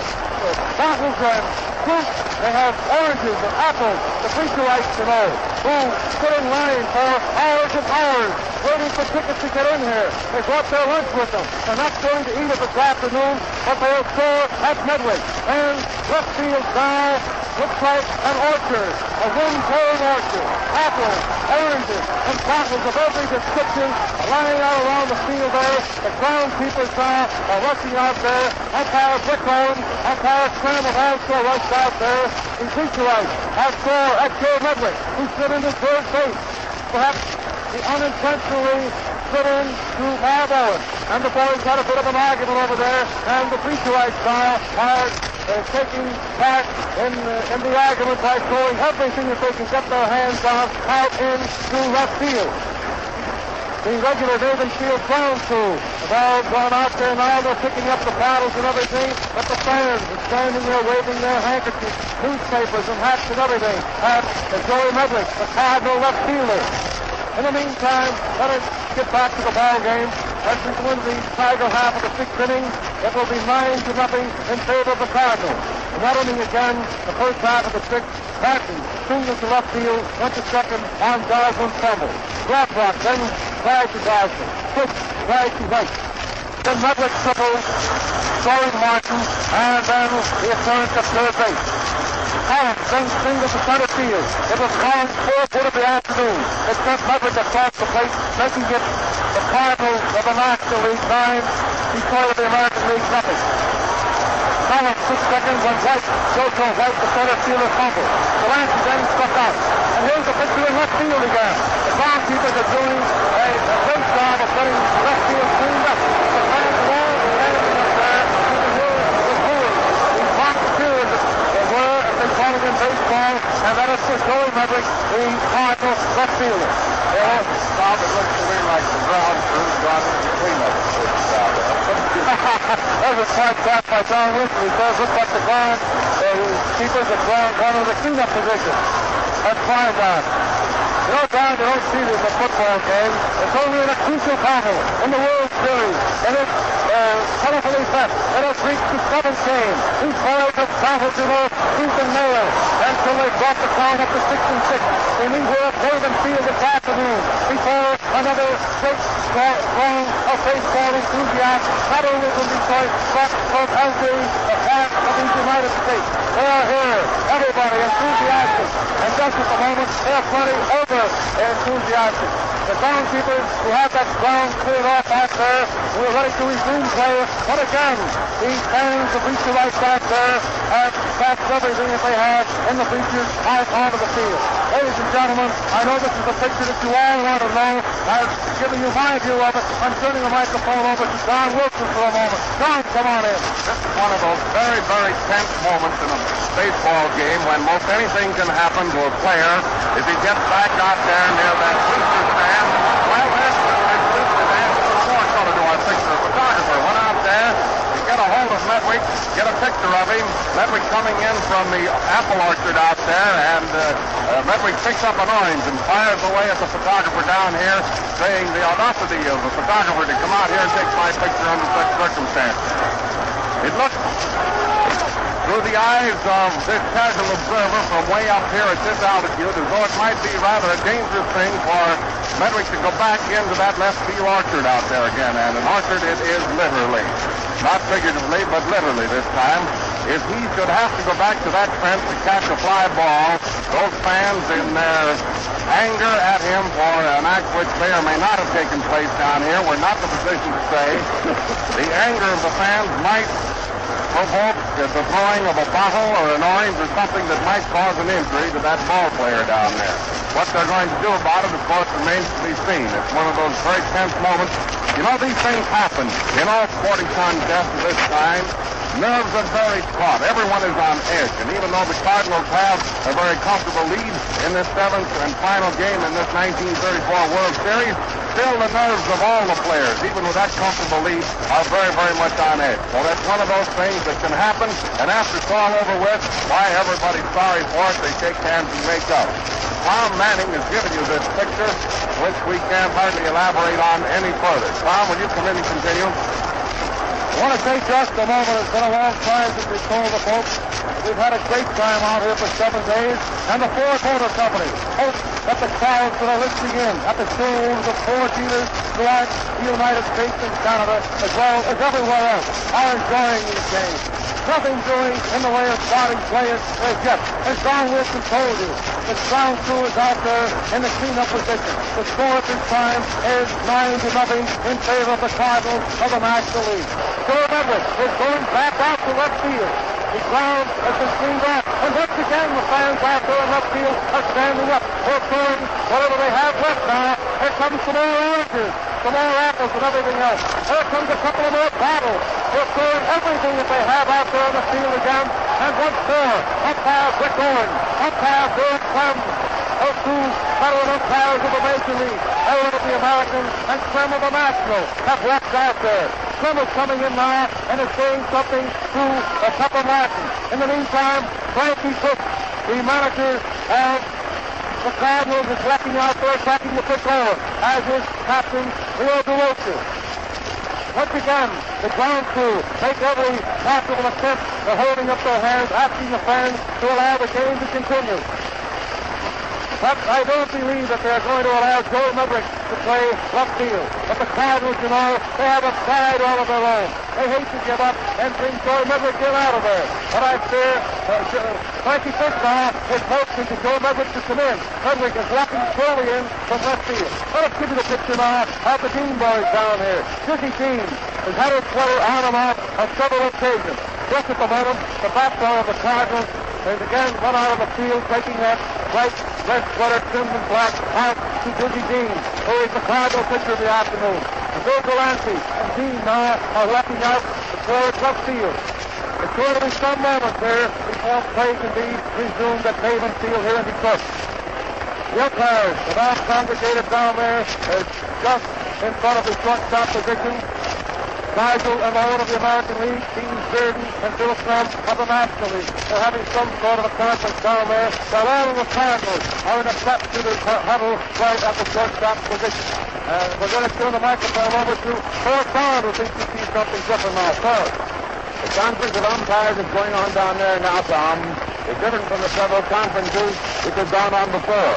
We've had several down here while this orchid throwing was going on. And now the four of them who in Congress amount have stepped over to speak to manager Frankie Frisch. What their decision has been after this reception given to Joe Medwick out there in left field will be announced in just a moment. The players are leaving back to their positions. The team is walking back up to the mound. One of the boys carrying his cardinal red jersey out. Medwick has walked out there. He certainly seems to be able to take it. He stood there facing the fans, taking all the boos and the jeers which they offered him. Now he's walked out there amid that. And more of the food is starting to come down. Lemons, oranges are starting to splash down around Joe Medwick again. The booters, the strike booters here in the stands, the bleachers out in left field, are showing their displeasure with the happening at third base. Which, of course, no one can tell just exactly what it was. Both the boys batted each other as they left. And Medwick walking out there in the field is getting the same sort of reception every time, and the groundskeepers are out again. What do you see over there, Tom Manning? Just at the moment, here's something going to happen. We're going to follow this play all the way out for you. Manager Mickey Cochrane of the Detroit Tigers, a great favorite in Detroit, has been asked by Frankie Frisch to go to left field to see what can be done about it. Mickey Cochrane, being a big sport, is walking out to left field with his bat in his hand and is now holding up his hand, asking the bleacherite to refrain from throwing anything else out on the field. Mickey Cochrane, however, doesn't go all the way out to left field. He's stopped out there at the moment and is talking to Clem and Rick Owen. And now he's coming back toward the plate, and once again, 3, 6, 9, 10, 11, about a dozen of the groundskeepers are out there, and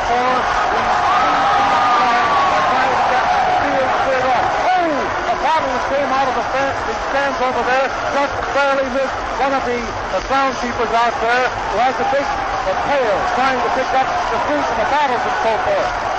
Mickey Cochrane has walked in now and is standing right at the field. Getting back toward the plate again for the moment.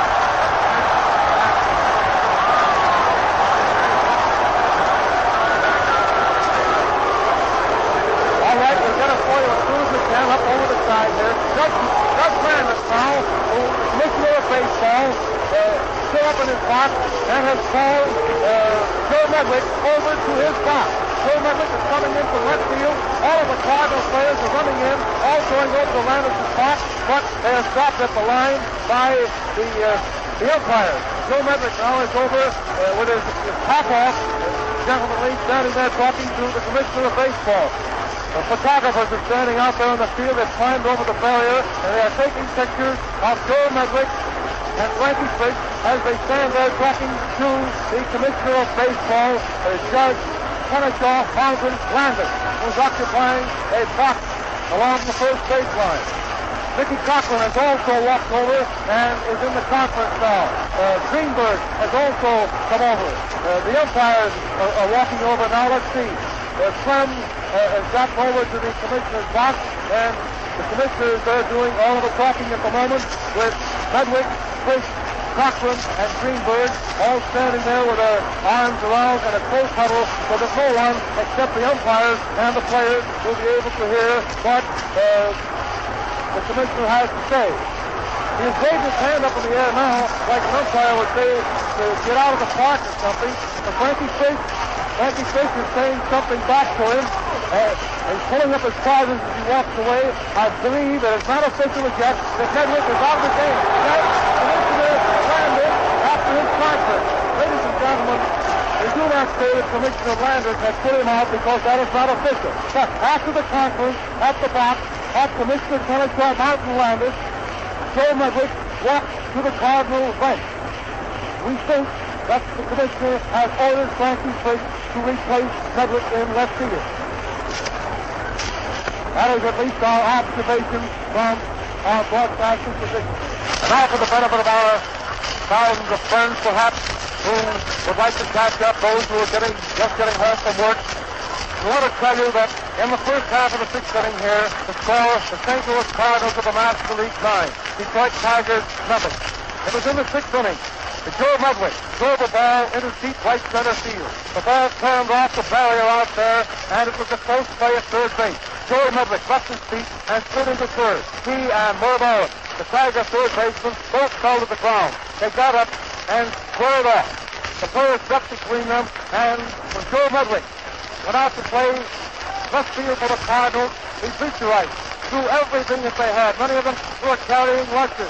Threw oranges, apples, bananas, and sandwiches of every description and of every make out on the field, including a lot of pop bottles. The field was cleared off several times. But Kenesaw Mountain Landis, after conference, has ordered Joe Medwick out of the lineup, and Chick Ford will play left field. You know, Dizzy Dean will be allowed to take a few moments now to warm up after this long delay. And the first Tiger hitter in the sixth inning will be manager Mickey Cochrane. And here is Ford Bond to tell you about the Tiger half of the sixth. The score, St. Louis 9, Detroit 0. Ford. Tom, that's the first time the Judge Landis ever participated in a decision in a game since his ascension to the high league of baseball. Here's the pitch. A strike called on Mickey Cochrane. Judge Landis making the decision down here, standing up in his box with the managers before him and the two players who were concerned in the disruption at third base. Making the decision, sending Medwick out and full us in. Here's the next pitch. He tracks a fly out into right field. And Rothrock going back to the line makes a nice catch of it, making it one out. You know, we're in the last half of the sixth inning. Mickey Cochrane, the first man up for the Tigers as they trail 9-0. Coming up in their half of the sixth. Sally Geringer is next at bat. Fuller is the new left fielder for the St. Louis Cardinals. Dizzy Dean had a long time. He tried to warm up several times. Then they tried to resume play. He dropped his sweater, put it back on. When the boots started flying out in left field again, 3 or 4 times that happened. Each time he had to retire, to put on his sweater, and try to keep his arm warm. Then he came back, warmed up again. Geringer's in there now as Mickey Cochrane drops on over to the dugout. One out, nobody on. Here's Geringer back. Here's the pitch. A ball strike. Cutting in there, swerving in and cutting the outside corner. Strike one on Charlie Geringer. He has his bat back on his shoulder.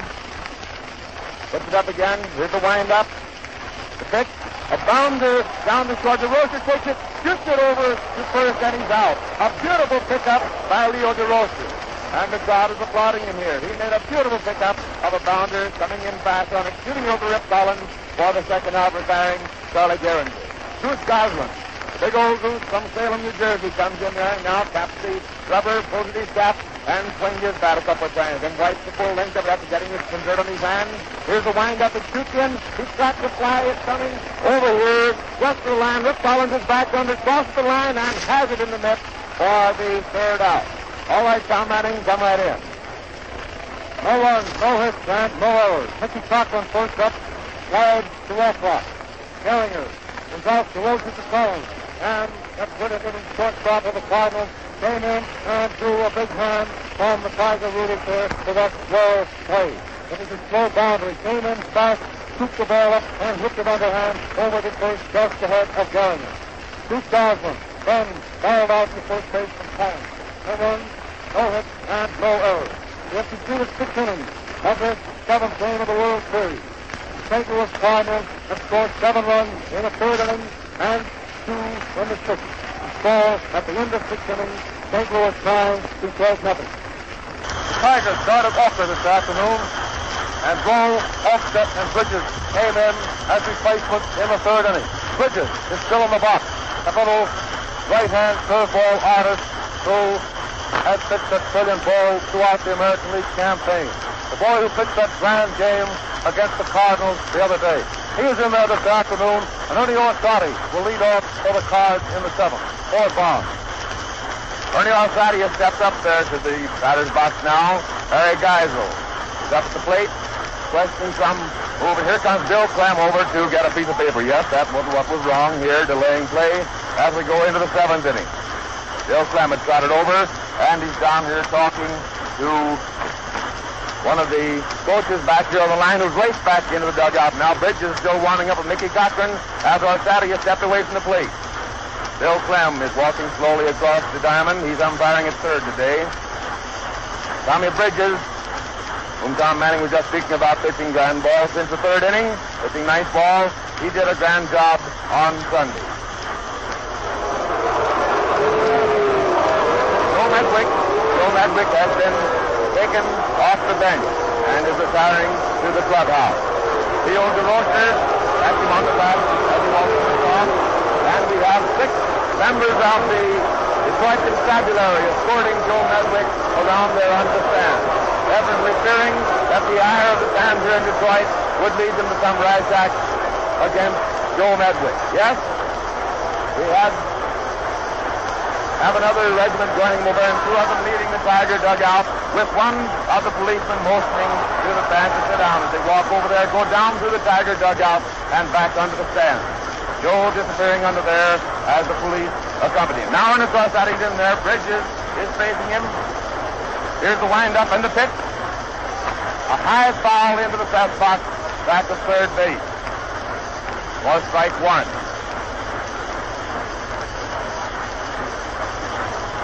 He steps back into the batter's box. Bridges is dropping the ball into his glove as he looks down to Mickey for the signal. The windup shoots it across the plate, but it's high inside, driving left-handed batter away for a ball. Ball one and strike one. Here's the windup. He cracks a high one out into center field. White is under it, maneuvering around, and has it for the out. Ernest Orsatti retires, and Leo Durocher comes up next. Durocher, the captain and snappy shortstop, one of the most graceful shortstops and probably the finest short ever witnessed in the sport of baseball. Comes up there now, back right, strikes the rubber, faces Tommy Bridges, who's blowing on his hand down there. He gets the signal, then goes into his windup. Here's the pitch. He cracks one hard out into deep right center. He's rounding first. White is chasing the ball. It bounds off the barrier. He goes on down to second, round second, going on down to the third. The relay is in into Geringer, taking it, and he's on third base. A three-bagger for Leo Durocher. One out, and Leo Durocher on third.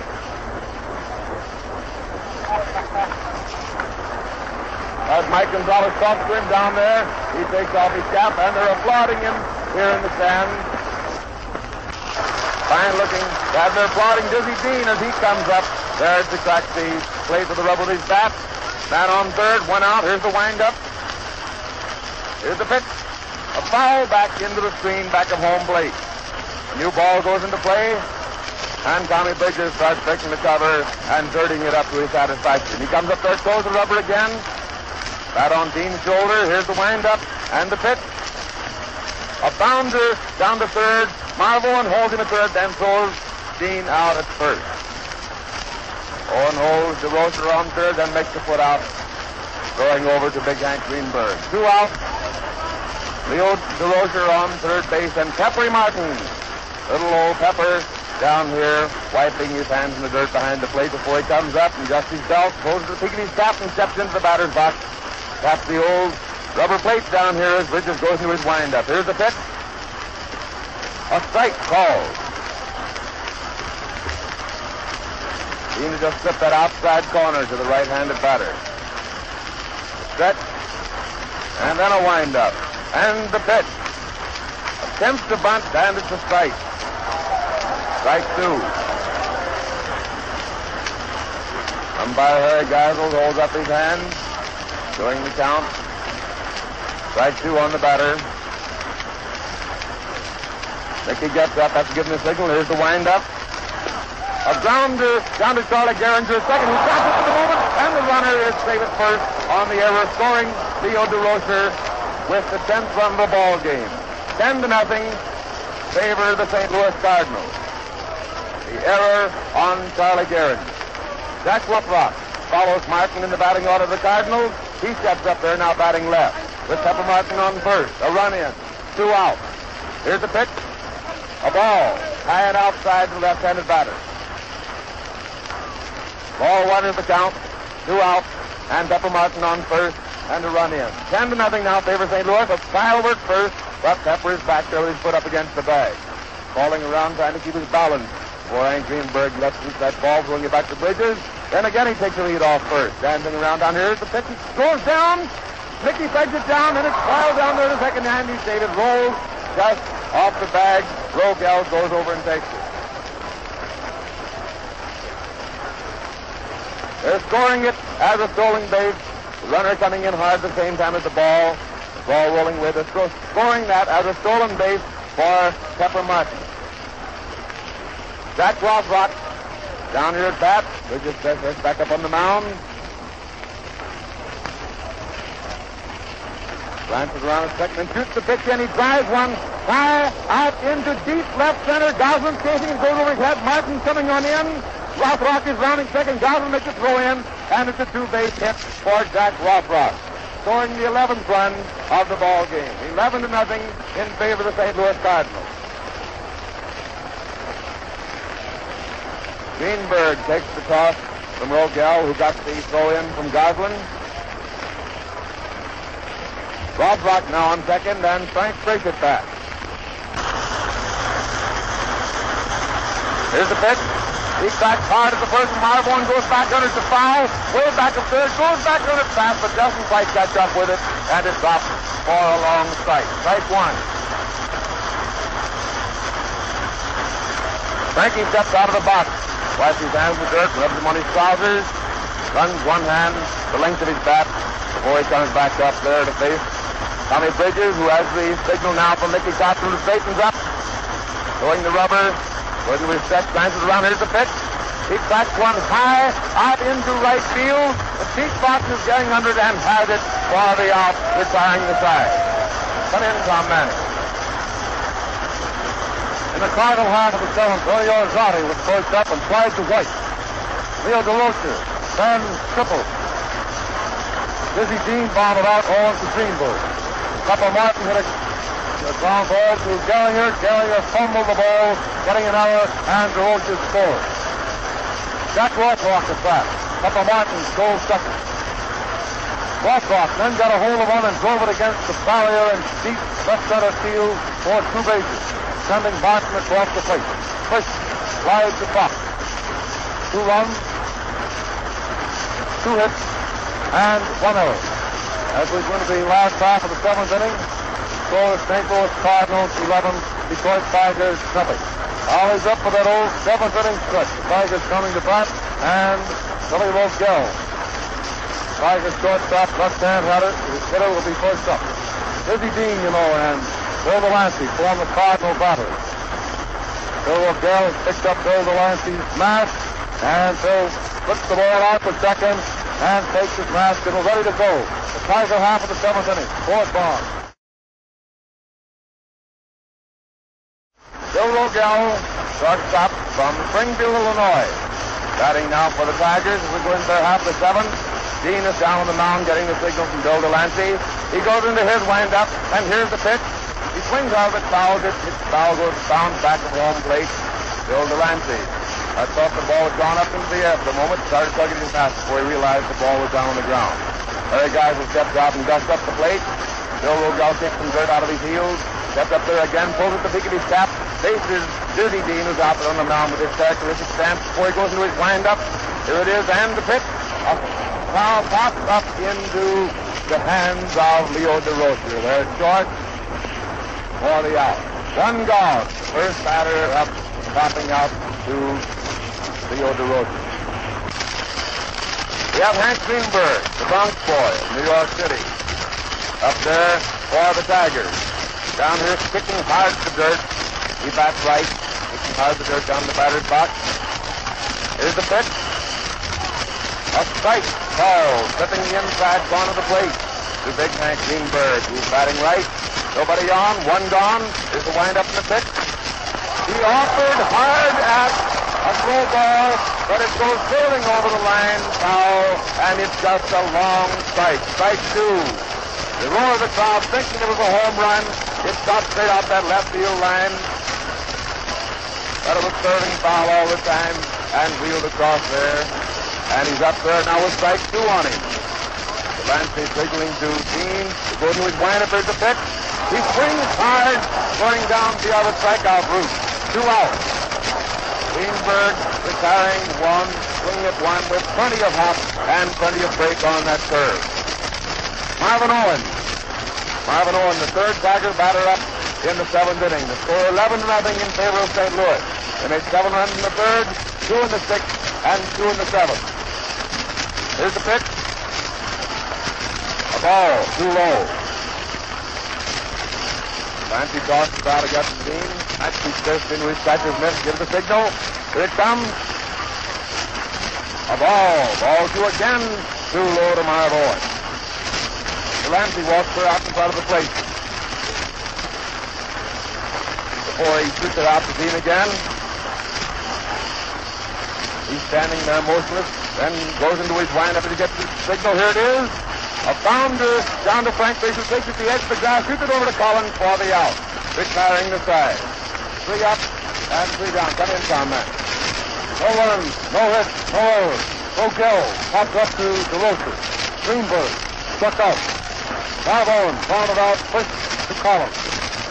The World Series broadcasts are brought to you through the courtesy of the Ford Motor Company. They're sent to you directly from Navin Field, Detroit.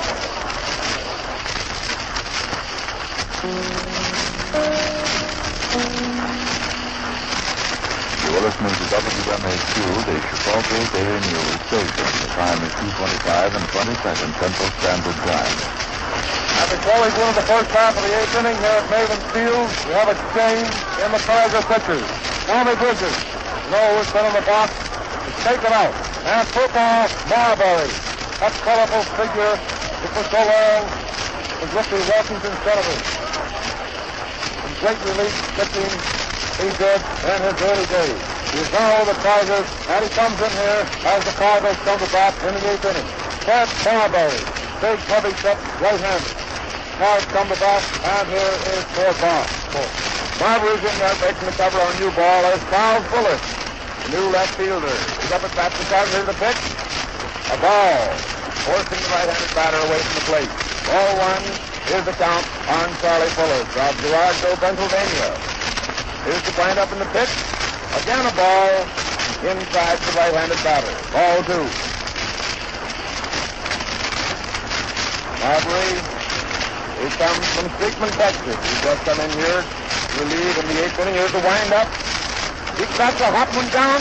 Hot short, green short, and second base. It goes on out to center field for a single for Charlie Dick Bullock. Who's down first now is Rip Collins. You up at the plate. And Rip takes his place there in the batter's box, backing the rubber with his bat and swinging his bat forcefully back and forth as he comes up there to face the offerings of Purple Marbury. 1 on and nobody out to score. 11-0 in favor of the St. Louis Cardinals. Here's the go into the first half of the 8th inning. Here's the wind-up in the pitch. Pete Fox one high, out into right center. Pete Fox is going over under and has it. And Fuller, who chased almost down to second, has to race back to first. 1 out, 1 on. Dick Fuller on first, and Bill Delancey, the Cardinal catcher, coming up to bat. Gehringer just to throw in. He tosses the ball over to Marbury, who wipes his hand off on the rosin bag. 1 out, 1 on. First half of the 8th inning, the score 11-0, favor St. Louis. Delancey's down there, swinging his bat back and forth. Here's the pitch. He cracks one down to second. Gehringer takes it, shoots it over to first. Not possible to make a play. Fuller was already down on second, and there's 2 gone. Delancey out, Gehringer to Greenberg.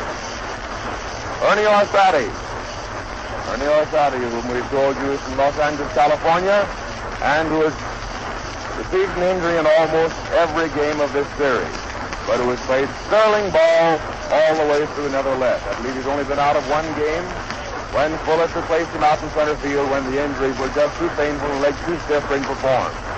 Here's the pitch. A ball. Low, almost in the dirt. Stockton picking it out of it. Big Polis down on second. Carberry glances around at him. Staying on the mountain. Shoots his pitch in passage high and outside for ball two. Purple Marbury again wiping off the cover of the ball, and he steps up there to throw the rubber. Looking around hard at Big Polis and the pitch. A ball, ball three. High one and inside. To Ernie Orsatti, who bats left. He swings his bat very slowly and droops it down. Here's the pitch. And the walk. A ball too low. Orsatti is given a walk. You can see just the way he drops down the first with that right leg is still bothering. Two men on, two out, and Leo Durocher at bat.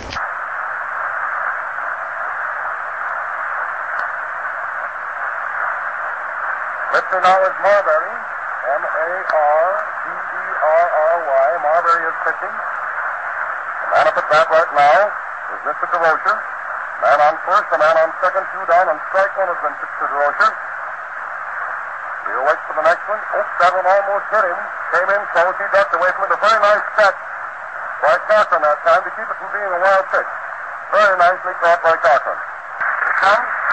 That was the ball bounding back towards second base. It's taken for the fourth of Orsatti. That retires the side. In the eighth inning, the first half of the eighth, and we have in that place for the Cardinals no runs, one hit, no errors, and two men left on the bases. Starting to play in the last half of the eighth inning, man coming to bat is Fox, the right fielder. Mr. Fox is down there ready for the ball to be pitched down to him. Dean pitches it down. Fox lands it out toward left field. The ball lands way back in the corner and left. It's being taken out there and thrown right down toward third base in a fast throw. The ball is stopped by Martin, and the runner pulls up on second base with his second double of the afternoon. Fox doubling right down in the left field corner on the first ball pitch. That, ladies and gentlemen, being the fourth hit off Dizzy Dean this afternoon. Now we shall see who contends to bat for Roberty, if any. You know, the largest score on a shutout in the World Series was 9-0 when it was 1905. Matheson pitched that game. Right now the score is 11-0 in favor of St. Louis. And of course, these Detroit Americans want to get one run in at least as they possibly can here before this game ends. It's the last half of the eighth, and the man in scoring spot, Walker, is coming to bat for Marbury. W-A-L-K-E-R. Walker batting for Marbury. Walker batting for Marbury. That's up there, a right-hand hitter. Dean ready to pitch to him with a man on second base and nobody down in the last half of the eighth. Here's the pitch. First ball pitch is a long fly way out toward left. Left fielder's after it. Fuller takes the ball, runs a few steps forward, and whips it down toward third base. The Walker is out on the first ball pitched on a high fly to left field. Next man coming to bat is Jojo White. White coming up with one down, a man on second. Ball has just been returned to Dizzy Dean. Dizzy's getting ready to walk toward the mound. He comes up onto the mound. No chance for a windup. There's Fox over on second in scoring position. White, the left-hand hitter. Dean stretches, looks toward second. Here's the first pitch, and White takes the first strike. One called. Just above the hit on the outside corner. One strike to White. Fox taking his lead at second. Nobody seems to be bothering him at all. White again swings in close to the inside line of the batsman's box. Whips the bat back onto his shoulder, but the way he has changed that, he hasn't had a hit this afternoon. Instead of using the black bat, he has a nice new white one. Here's the next pitch. The ball is called for a strike. Catching the corner on the inside just at the hip. Strike to the Jojo. He was hitting 158 at the start of this game as far as his series hitting is concerned. That has dropped considerably so far with three pitches to play to no hits this afternoon. Here's the pitch. He takes a swing at it. And it's called to right three. You're out. White swings at it for strike three. And that brings Dizzy Dean's strikeout record and the record of hits off him to be the same. Four strikeouts, four hits off Dizzy. Mickey Cochrane comes to bat. The idol of the Detroit fans, a great ball player. Steps up there, left-hand swinger. Man on second with two down. He hits the first ball way out toward right field. Looks like it might be foul, but the wind is carrying it over near the foul line. And it's taken care of very nicely by Mr. Rothrock on a fly in foul territory. With the tires aside, in the eighth inning, we have the Detroit Tigers making no runs. There was one hit. There were no errors committed, and they had one man left at the bases. Ladies and gentlemen, the broadcasts of all the World Series games this year have been sent to you by the Ford Motor Company, Mr. Henry Ford, Mr. Edsel Ford, and your local Ford dealer, producers and distributors of Ford and Lincoln cars and Ford trucks. They hope you have enjoyed these games. We're starting the first half of the night, ladies and gentlemen. First man coming to bat should be up here in just a moment for the St. Louis Cardinals. Calling for attention out there on the loudspeaker system, but right now we're watching to have Dizzy Dean come up for his turn at bat. All right, Chowder is pitching. Hayward is catching. The first man at bat is Dizzy Dean. We're starting the first half of the ninth, and the score is 11-0 in favor of the St. Louis Cardinals. Chowder swings up the pitch, the first one down to Dizzy Dean. Here's the pitch. Dizzy takes it close to the belt. Ball. What? Ball on to Dizzy. Dizzy watching for another one. Chowder swings up there, winds up very easily, pitches the ball in. Dizzy hits the ball out toward left field. Goslin's over after it, takes a line drive for the out. Dean out on a line drive to Goslin for the first out in the first half of the ninth inning. Next man coming up should be Pepper Martin. Pepper Martin this afternoon has been on base every time except the first time at bat when he struck out. He has walked, singled, then shaven an error, had another single, stolen a base, scored 3 times. Watching for the ball is pitched out to Pepper Martin with 1 down in the first half of the ninth. Crowder takes his wind-up, swings up easily, balances. Here's the pitch. Pepper hits the ball right straight up in the air toward first base. It's being blown foul. Greenberg is after it and takes the ball over near the dugout for the out. Pepper Martin out on a foul to Greenberg. That puts 2 men down and brings to bat Rothrock, who has doubled twice this afternoon, walked once, knocked into a force out, and slid out once to left field. There are 2 out on the ninth inning with Rothrock coming to bat. Here's the pitch. A ball inside and low to the left-handed batter. 2 out, nobody on. Jack Rothrock up. Crowder has it again. Throws into that slow wind-up. And that's the pitch. And it's a ball. Ball 2. Again low and inside. Forcing Jack Rothrock to do a little half skip with both feet to get out of the way. That slow wind-up of the general again. And the delivery. He offers at it, but fouls back into the screen. 2 balls and strike 1. Here's the count now as that foul back into the screen. 2-1 the count on Jack Rothrock. Third batter up for the Cardinals here in the ninth. Scores 11-0, favor St. Louis here in the first half of the ninth inning. General Crowder, who's just come onto the mound for the Tigers, pitching to Jack Rothrock. Mickey Cochrane receiving. Here's the wind-up and the pitch. A bunt.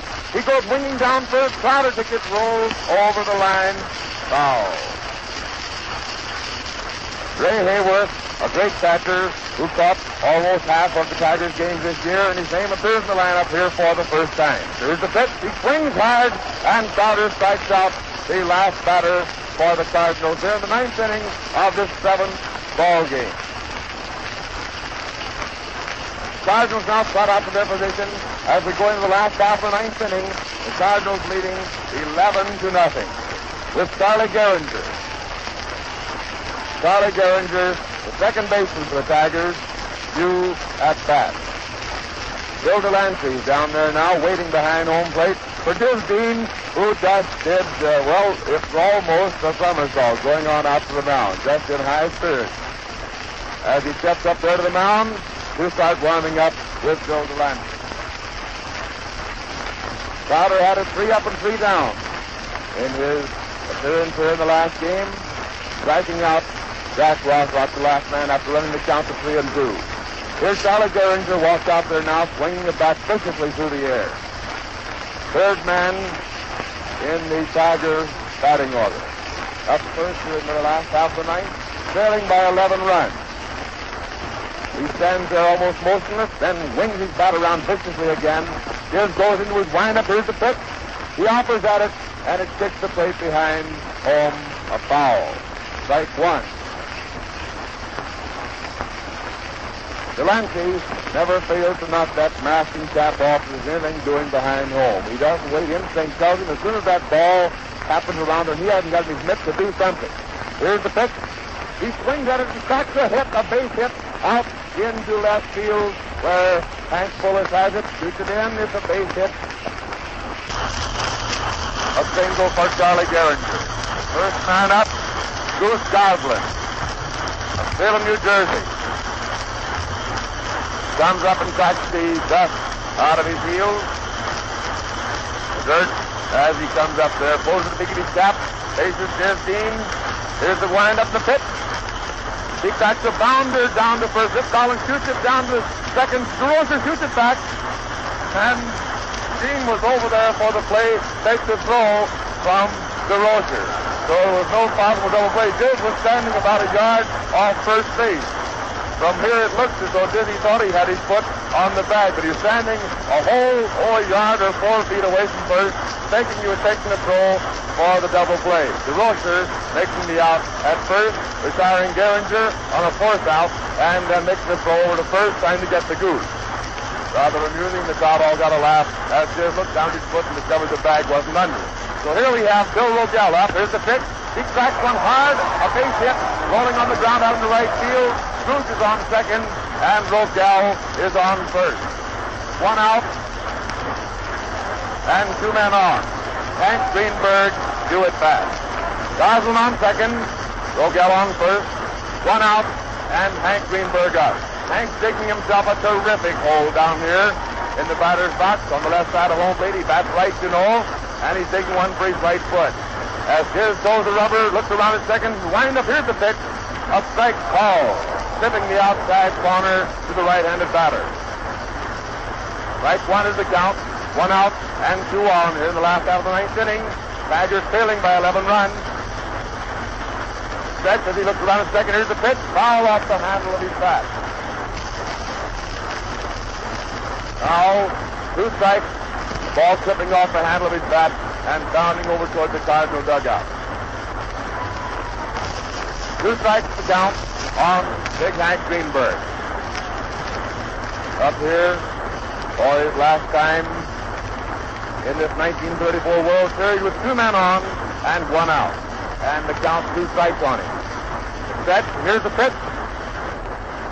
A swinging strike going down for the strikeout, and Big Hank, the first baseman from New York for the Detroit Tigers, takes the long, long walk over to the dugout. Delancey walks clear out almost the pitcher's mound before he tosses the ball to Diz Dean. Two men are gone, two out, and Diz Dean is out there on the mound facing Marvin Owen. Marvin Owen, another California boy.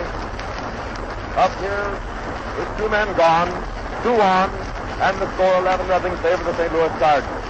Diz takes off his mound and clutches his right sleeve. Takes off his glove, walks off the mound, comes back up there again, throws the rubber, goes to his set, here's the pitch. A drive down the second which DeRocher takes, tosses to first for the final out of the 1934 World Series, which the Cardinals, which the St. Louis Cardinals win this seventh and deciding game with 11 runs, 17 hits, one error, the Tigers no runs, six hits, and three errors. A shutout for the great Dizzy Dean. He and his brother, the only pitchers during this 1934 World Series to have two games to their credit. Now, ladies and gentlemen, we know that these players are racing off the field, and most of them got off before this crowd got out here. The crowd is racing over to the Tiger dugout, but the Tigers have all disappeared down the little hole in the far corner of their dugout, and the Cardinals, of course, raced over there and got disappeared. We wanted to describe the scene for you here, but the fans are walking very quietly across the green sward here in Navin Field. 25 years since they've had a World Series, and they haven't won the World Championship. Their spirits are dampened, of course. We're going to pass you down to Tommy Manning who's in his Cardinal dugout. Come in, Tom Manning. Now the boys are coming in. You can hear them. And the first boy that's going on the air is Captain Leo Durocher. Leo, what did you think of it? Well, Mom, there's the bacon. What a great ball club. The greatest fighting bunch of ball players I've ever had the pleasure of playing with. A great manager and two great pitchers and beings and a great bunch of fellas. Leo, you played a great game out there, George. The thrill of fans, fans without number. And here is that right field of the Cardinals. The boy who dashed over into right center field. Fans without number and knocked off those hard drives. Jack Rothrock. Hello, fans. First, I want to thank the loyal rooters of California that sent me those telegrams. And it's a great feeling. We got a great night, and we're all just as happy as we can be. Jack, get some of the other boys too. Rip Collins. There's Rip today. He had 4 hits. Come on in, Rip. Well, I wanted to get one more, but I got one more out of both the world's burgers. I hope my family's listening to me and Rochester, and I know my wife is. We can tell her we're all happy as we can be, boy. And here he is, ladies and gentlemen, Dizzy Dean. Diz, just take this microphone and help yourself, boy. Hello, everybody. Well, the Cardinals are the champions. I predicted before the series started. The Cardinals would win the North League and the World Championship, and they certainly did it. And I predicted it set out for myself, and boy, I got it. Look at this. This is far before you were in there today. Won the good side. I have no alibi. Not at all. And I'll say, I can't say that much for the Tigers, because they put out an alibi just after their great defeat that they took yesterday from the Cardinals. And if I'd have lost the ball game today, I'd have took the opportunity. Well, it's Friday night, brother Dick. Congratulations, old fellow. You've worked hard. And it's Friday night to have you here at the microphone. Let's get over here and get Pepper Martin. Hey, Pepper! Pepper Martin, come here a minute. Pepper Martin is trying to get himself a shower bath, but come on over. Hello, brother, and hello, everybody. I sure am glad that we brought the old pennant back to St. Louis, and it's just wonderful. I think everybody's so happy. Here's Bill Delancey, that great young chap. You're going to hear a lot about Bill Delancey. How is it, Bill? I think this is a great series. We've got the two greatest pitchers in the world on our club. And here's another great pitcher. Come on in, Jack Johnson. It wasn't a great ball game this is the second day. I want to say hello to my mother and father down in Texas, also all my good friends down yours. I'm happy as I can be. Leo Durocher, I want to give you the pleasure of presenting this next ball player.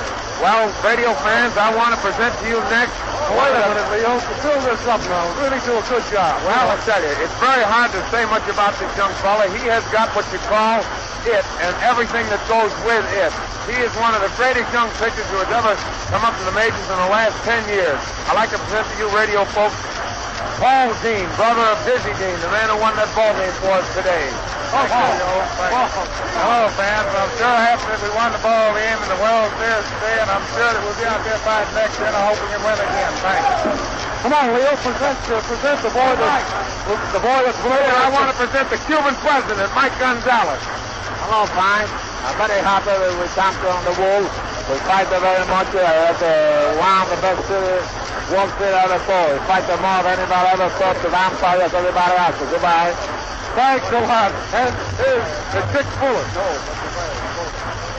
Wait a minute. We're going to get the Fuzzy Wires first. Come on, Fuzzy. Hello, everybody. We're all excited here, and we're very happy that we won this World Championship. It shows the fighting spirit. I want to say a word about Frankie Frisch. He's got the fighting spirit and inspired all the players with a great spirit, and they're sure proud of him. And the Dean boys also, the George Lake stuff, see? All right. Hello, everybody, and Hampers, and Mother and Dad, and everybody. Goodbye. We're all excited here. Wish y'all lots of luck to have the kids. Oh, man alive. I want to tell you that this is certainly something. Jack Rothrock, what do you think of it? Isn't this puzzling? Oh, this is... never saw anything like it. Right, sure. It's a real fighting ball club, and they're still fighting. They'll go on fighting.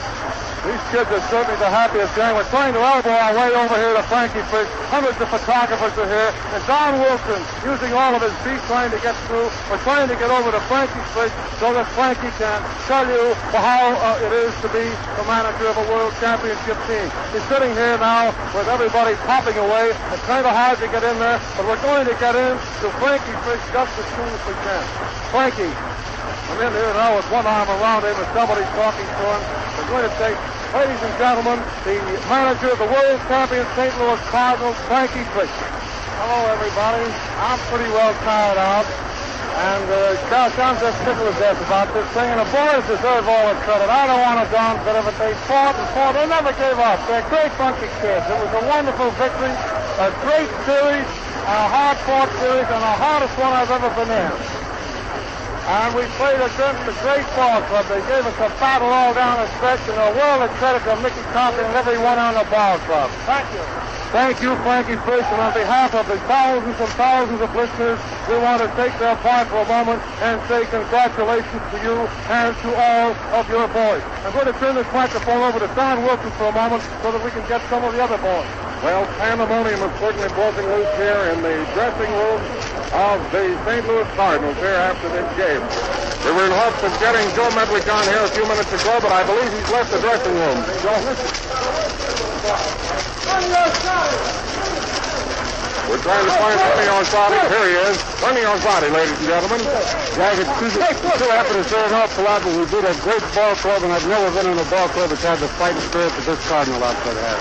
We're going to walk through here now, and we'll have some of the Detroit boys on the air for you just in a few seconds. We're going across over into the Tiger dugout, and a lot of you folks are listening in. Want to hear the Tiger players, and first, Gerald Walker. It was tough luck to lose, folks, but I reckon we just had to do it. Ladies and gentlemen, we want to present to you next Goose Goslin. We gave them all we had, folks, so now we'll give them the credit. That's fine. Mickey Cochrane, the manager of the Tigers, ladies and gentlemen. We congratulate the St. Louis Cardinals and Frankie Frisch on a great series. The team is just too tough for them. Well, we get beaten, that's all. Billy Rogell, ladies and gentlemen, Billy Rogell, the shortstop of the Detroit Tigers. Well, the only thing I can say, folks, is Dizzy had plenty. And he deserves all the credit in the world. Well, I believe that that's just about all over in the Tiger dugout, of course. The situation here, the boys are a bit downcast, as you know. They fought the St. Louis Cardinals of the National League, and today the full series at Navin Field is over. The boys have given their all in this great classic this year. Here at Navin Field, the series finishes this afternoon, and the St. Louis Cardinals, of course, are the National League champions. This is Tom Manning speaking, and I'm sure we've had a pleasure in bringing you the World Series, along with Graham McNamee, Ford Bond, and our John Wilson. John, do you have a word to say? Well, I haven't a great deal to say. I think that it's been our pleasure to hear from these very fine players, and it's been grand to see this last game in this 1934 series. This concludes the broadcast of the World Series game, sponsored by the Ford Motor Company, Mr. Henry Ford, Mr. Edsel Ford, and your local Ford dealer. The sponsors will be amply repaid if you have enjoyed these broadcasts. Today's game lights the final chapter of the 1934 baseball season. The Ford Motor Company salutes the victors, the St. Louis Cardinals, world champions for 1934, and wishes both teams good luck in the pennant race next year. And in the meantime, watch the Fords go by. During this series, it has been the pleasure of a group of NBC announcers to present these games. Graham McNamee with the pregame pictures. Hey, Don Wilson did that job in his competent manner. Tom Manning and myself had the fun of giving you the play-by-play. This is Ford Bond signing off this game, which has come to you through the facilities of the National Broadcasting Company.